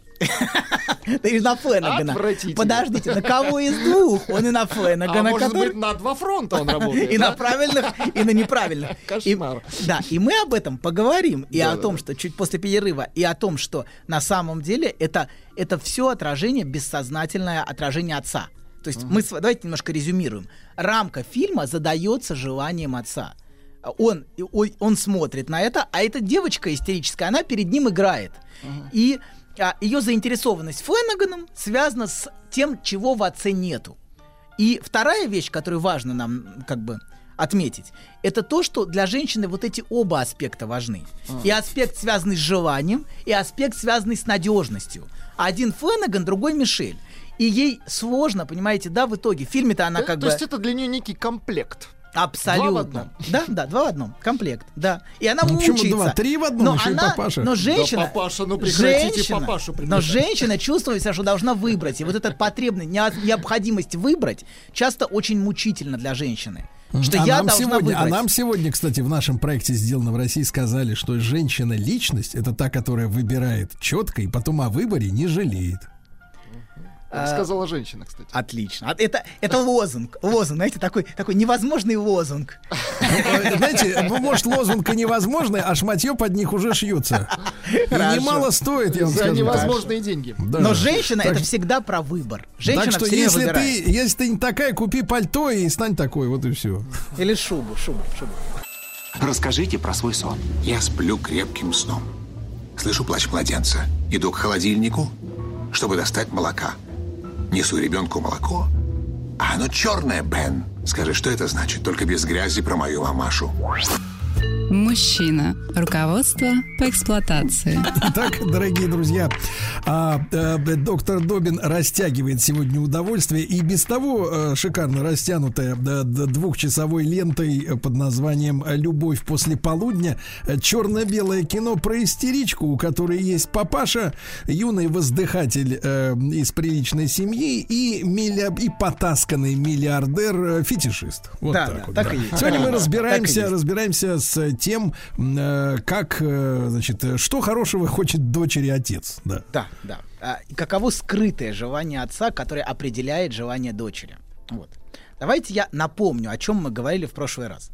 Еще разочек, это полезно будет. Что у мужчины есть определенная рамка желания. И психоаналитическое название этого — фантазм. А, И женщина должна вписываться в мужской фантазм, чтобы быть им желанной. Подходить под эту рамку или под эту формулу его желания, которая всегда у каждого мужчины очень специфична. Кто во что гораст. Кому каблуки, кому чулки, кому латекс, а кому чужая жена. А Вот. И в Это может сочетаться в одном, э, Абсолютно. в одном а, человеке. может, а может и не сочетаться. А кому что? Ты да. вы опять же растягиваете в удовольствие, я Да. понимаю. Так вот, а в случае Фленагана, как мы сказали, эта рамка определяется мелодией очарования, цыганским квартетом, номером отеля с балконом, чужой женщиной и тенью других мужчин. Вот. И заметьте, женщина в принципе для мужчины является скорее фантазмом, скорее сном, чем реальностью. И быть мужским сном это одна из задач, которые более или менее успешно пытаются решать истерички. И то, что мужчина строит отношения не столько с реальной женщиной, сколько со своей фантазией, со своими грезами, очень ярко проявляется в одной сцене. Там есть очень смешная сцена, где женщину заменяет просто магнитофон. Помните? а, А, где... где он переслушивает ее. Да, да, да, сидя и выпивая, и в окружении, значит, на, на- на- она на магнитофон своим прекрасным голосом надиктовала ему список мужчин, которых, конечно, никогда не было, но она знает, что это он хочет слышать. Вот, мужчин, которые у нее типа были. Якобы были. Да, там список из, в общем, такой, весьма длинный. То есть она вообще в этой рамке оказалась заменена механическим устройством, проигрывателем. Доктора слегка отхлебнул. Да. так вот. И он с наслаждением просто слушает ее голос на магнитофоне, перечисляющий список мужчин. Магнитофон с ее голосом в обрамлении шампанского и квартета цыган. И его бедного, помните, в этой сцене аж затопило от возбуждения от своей фантазии. Ну там это буквально его там затопило квартиру, Э, э, э, номер.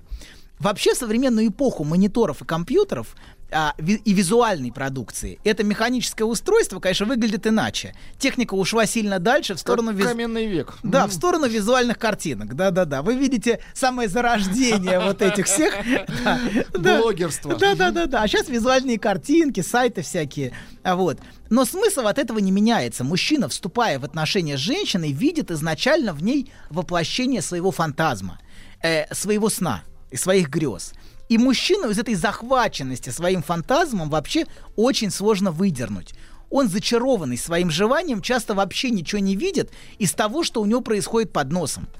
А, как, как Мишель не видит, например, что происходит. Или, например, Ариана, помните, влезает на балкон и видит мадам Икс в объятии Фленагана, помните, в самом начале. Она влезает, а, и а, э, Фленаган, значит, слушает мелодию очарования, значит, танцует с этой женщиной, и он настолько погружен в свой фантазм, что даже не сразу замечает ее. Помните, она пытается обратить внимание, а он не, он как-то это, целиком, целиком э, в своем фантазме. Вот. И его сложно выдернуть из грез в реальность. Мужчины вообще склонны грезить. О, она, вот это все. И очень сложно э, к реальности. Не вот это все, а латекс, чулки, каблуки. Да, что да, да, да, абсолютно. Вот это все. Так вот, женщине, чтобы быть желанной, нужно вписаться вот в то, что сказал Сергей, в этот фантазм. Чтоб ее заметили. да. Да-да-да, вписаться в рамку Не желания заметили, мужчин. а опознали свой чужой. Абсолютно. И помните, он видит ее, я в прошлый раз говорил, в, в, в опере Да, и да, не да. узнает ее. Она вне рамки, понимаете? И он не понимает, кто она. Ему нужно ее вписать в эту рамку, и тогда... А, худышка! Она вписалась, все, все нормально, точно. Нет, ну это нормально человеческое качество. Вы, например, если вот на улице увидите, что к вам навстречу идет э, этот, э, жираф, например, вы тоже его Сто не, обнаружите. Но жирафа в латексе вы узнаете всегда. На раз. Так вот, и наша маленькая истеричка делает все, чтобы в этот фантазм вписаться. Чтобы вписаться в эту рамку его желаний. И как она в это вписывается? Шубой. Подождите, а точно, сейчас вам, вы сейчас, сейчас вы очень точно, но вы торопитесь. Как и многие истерички с позиции другой женщины, с позиции той, кто ему интересно.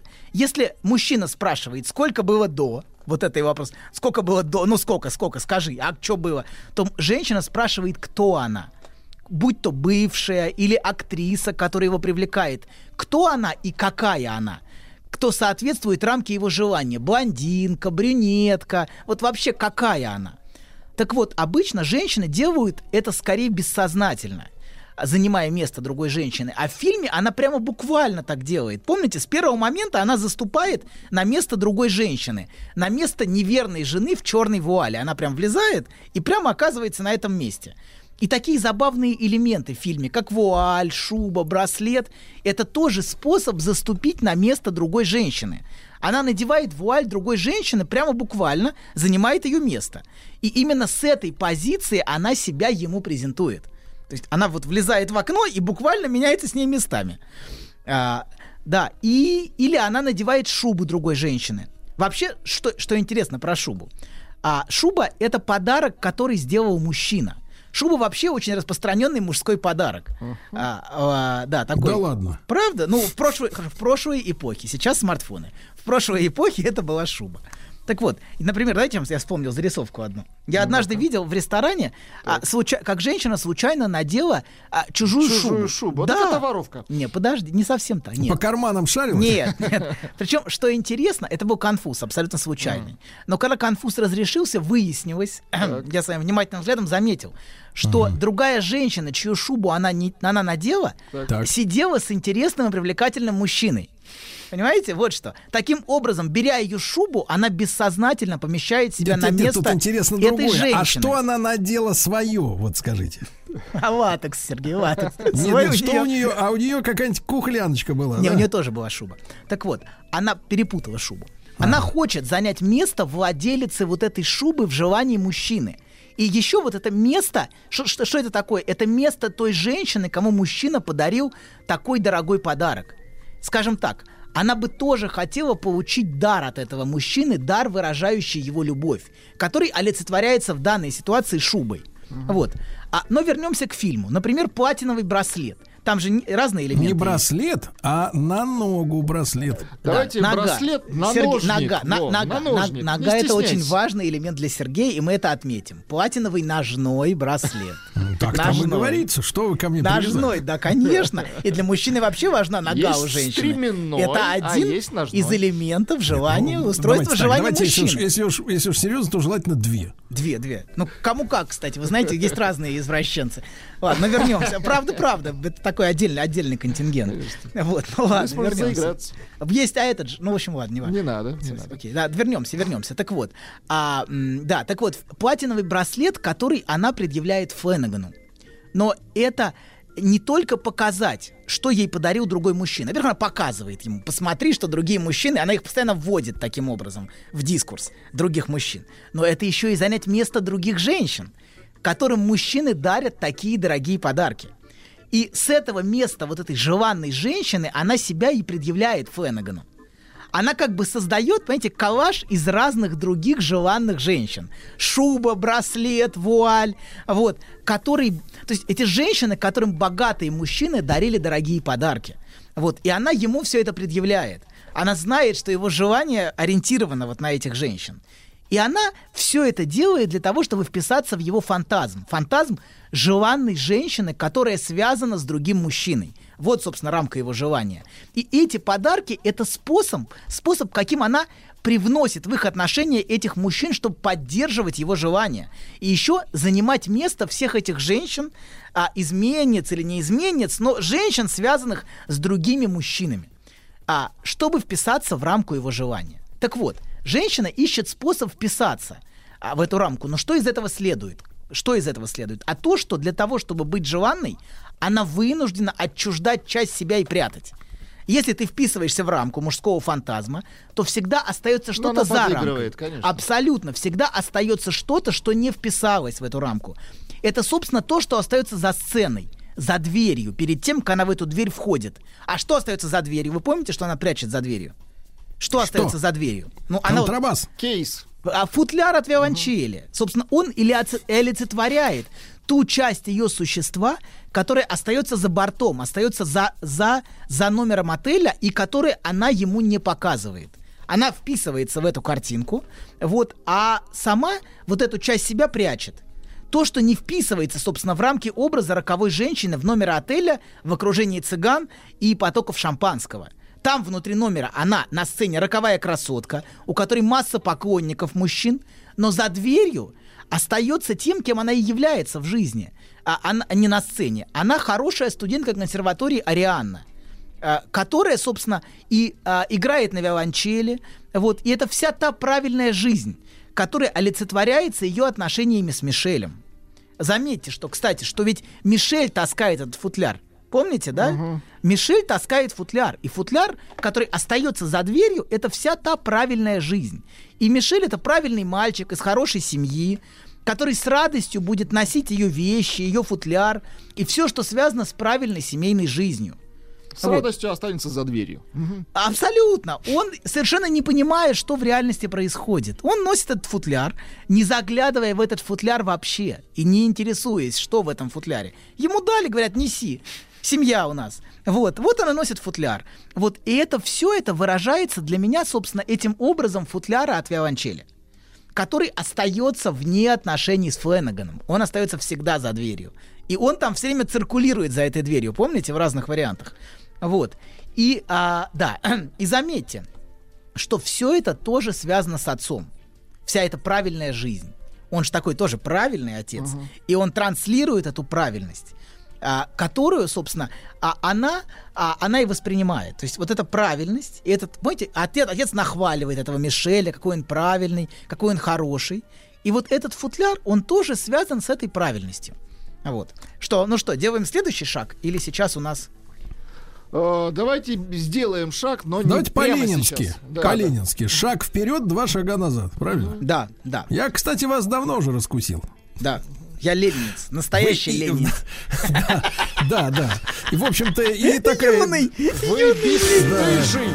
Знаешь, забавно, вот выложил тебе все. И вроде как полегчало. Нет, серьезно, будто сбросил тяжесть. Молодец. Я... А вы... Док, спасибо. Мужчина. Руководство по эксплуатации. Итак, Анатолий Яковлевич Добин раскрывает тайну футляра. Да, да. Тайна футляра будет раскрыта в следующей передаче. Сейчас только подготовка к раскрытию тайны футляра. Так, давайте резюмируем, как желание. Мне кажется, вы первый мужчина, который может задолбать прелюдией. Спокойно, я поддерживаю, я поддерживаю желание, желание, и это очень важно. Давайте я резюмирую, как желание нашей истерички связано с отцом. От отца исходит два посыла. Один сознательный, другой бессознательный. То, что он ей транслирует и сообщает сознательно посредством слов, что нужно быть правильной, прилежной девочкой, ходить в консерваторию, выйти замуж за хорошего мальчика из хорошей семьи, Мишеля, который будет всю жизнь таскать ее футляр собственно, то, что будет делать этот Мишель. Всегда будет выбирать ее, всегда будет решать вопросы какие-то бытовые. Вот. Ну, в общем, такой правильный Мишель. Хотя этот правильный Мишель, конечно, никогда не будет знать, что действительно находится в этом футляре. Но ему это и не особенно интересно. Давайте на чистоту. У него другие задачи. Абсолютно он это, да, он строит что-то. Он такой тоже что-то будет строить, там, решать бытовые вопросы, дела, работать. Вот. И есть другой, сознательный посыл, это правильная жизнь отца. И есть другой посыл отца, гораздо более важный и значимый, бессознательный. Это, собственно, само желание отца и есть. Э, Его реальный интерес, его желание направлено совсем не на образ правильной жизни. Ведь он же детектив и Мгм. изучает весьма э, скользкие вопросы, связанные с желанием. И этого. наслаждается этим, конечно. Он человек в футляре. Но в его футляре, что в футляре его? Э, В футляре дефис архиве. А, совсем не та правильная жизнь, о которой он говорит Ариане. Он, вот в его футляре совсем другие вещи хранятся. Вот, и это другая сторона. Это то, что внутри футляра от виолончели. А, заметьте, все, все, во что она наряжается перед Фленаганом, с одной стороны, откуда извлекается? Из архива, правильно? Она оттуда собирает все эти истории, которые потом пересказывает Фленагану. Все то, что отец собирал. То есть э, это один аспект. А второе, это она из футляра от виолончели все это извлекает. Помните, шубу, вуаль, она все это из футляра вытаскивает из этого. Собственно, это вот архив-футляр, в смысле желание отца, это единое целое. И вот этот архив-футляр, он хранит в себе желание отца. Понимаете, в нем хранится желание отца. И она по ним, к нему имеет доступ, постоянно там прочитывая эти истории. Вот. Помните, диалог там был в, само, в самом конце уже? А, иногда мне кажется, что я ошибся, вырастив тебя в этой обстановке. Я не имел права приносить в дом всю эту грязь, тайные интрижки, фальшивую любовь, разочарование, разбитые сердца. И она говорит, мое сердце разбилось, если бы ты тогда отправил меня в интернат. Похоже, я был плохим отцом. Не угадал, ты был прекрасным отцом, самым лучшим. И это чистая правда, то, что она говорит. Он на самом деле был для нее прекрасным отцом. А, а прекрасный отец это совсем не тот, который является правильным отцом, понимаете, и который из себя строит правильного вс- во всем.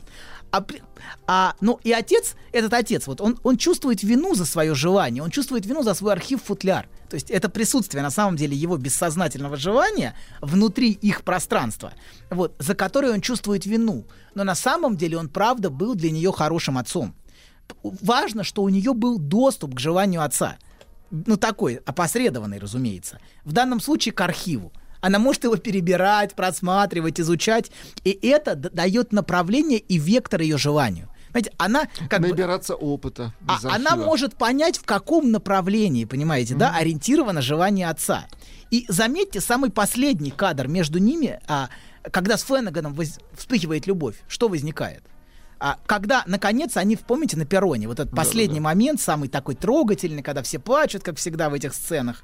Вот. Мы Что- его называем свадьба. Так? Да, да, ну да, свадьба нет, вот этот, вот этот последний, вот это все, все всегда Мы публика. это называем стоп снято. Чтобы, да-да-да, абсолютно расходимся. Но вот публика всегда в этот момент прям очень тронута, растрогана, Счастье. счастье, да, у всех на глазах. Что происходит? Они наконец-то оба встречаются друг с другом. Фленаган, и что происходит? Фленаган оставляет на перроне цыганский квартет, то есть свою рамку желания. Он теперь видит ее, и он первый раз называет ее по имени. Именно в этот момент. Когда он готов убежать, но он не убегает. И вот тут вспыхивает любовь, когда он видит эту хрупкую маленькую девочку такой, какая она есть. Вот.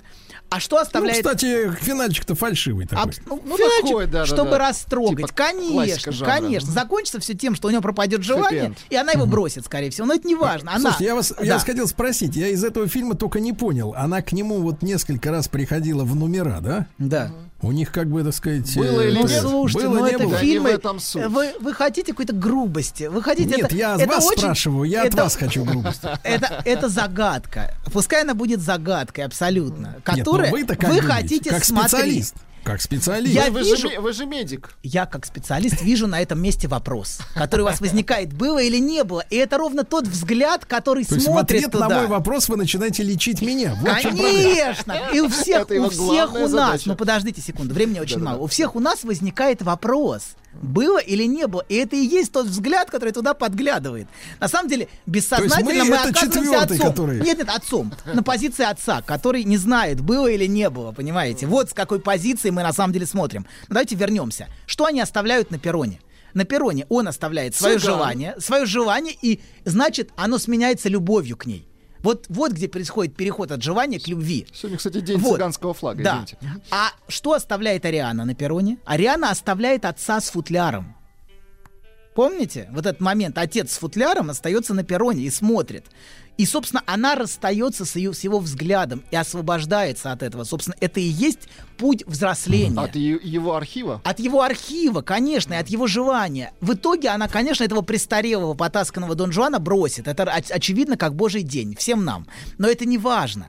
А, мы всегда тронуты в этот момент, а, вот. но важно, что это для нее путь взросления, Слушайте, для этой Анатолий девочки. Яковлевич, я вот слушаю, как вы расшифровываете нам вот этот фильм, да? Причем на раз. И, честно говоря, даже в какой-то степени рад, что за минувшие 65 лет, да, мы прошли путь, э, вернее, кинематограф от вот таких фильмов э, с э, несколькими слоями, да, и, и- и точками зрения до лент Марвела, где все просто и понятно, и где и вот причем этого всего ярко, подна- хорошие краски. Да, и Да. все расшифровано, и все показано, понимаете? Мы- нам нужно все время зыркать. То есть вы задаете вопрос, было или не было. Вам нужно, чтобы вам показали, что было, понимаете? Да, вы Да. не можете встречаться с Да. неизвестностью. Мы Вообще, теряем, я, вообще, теряем вы знаете, навык. вы Да. ута- утаиваете от наших э, слушательниц, но мужчинам очень нравятся фильмы, где четко видно, что было.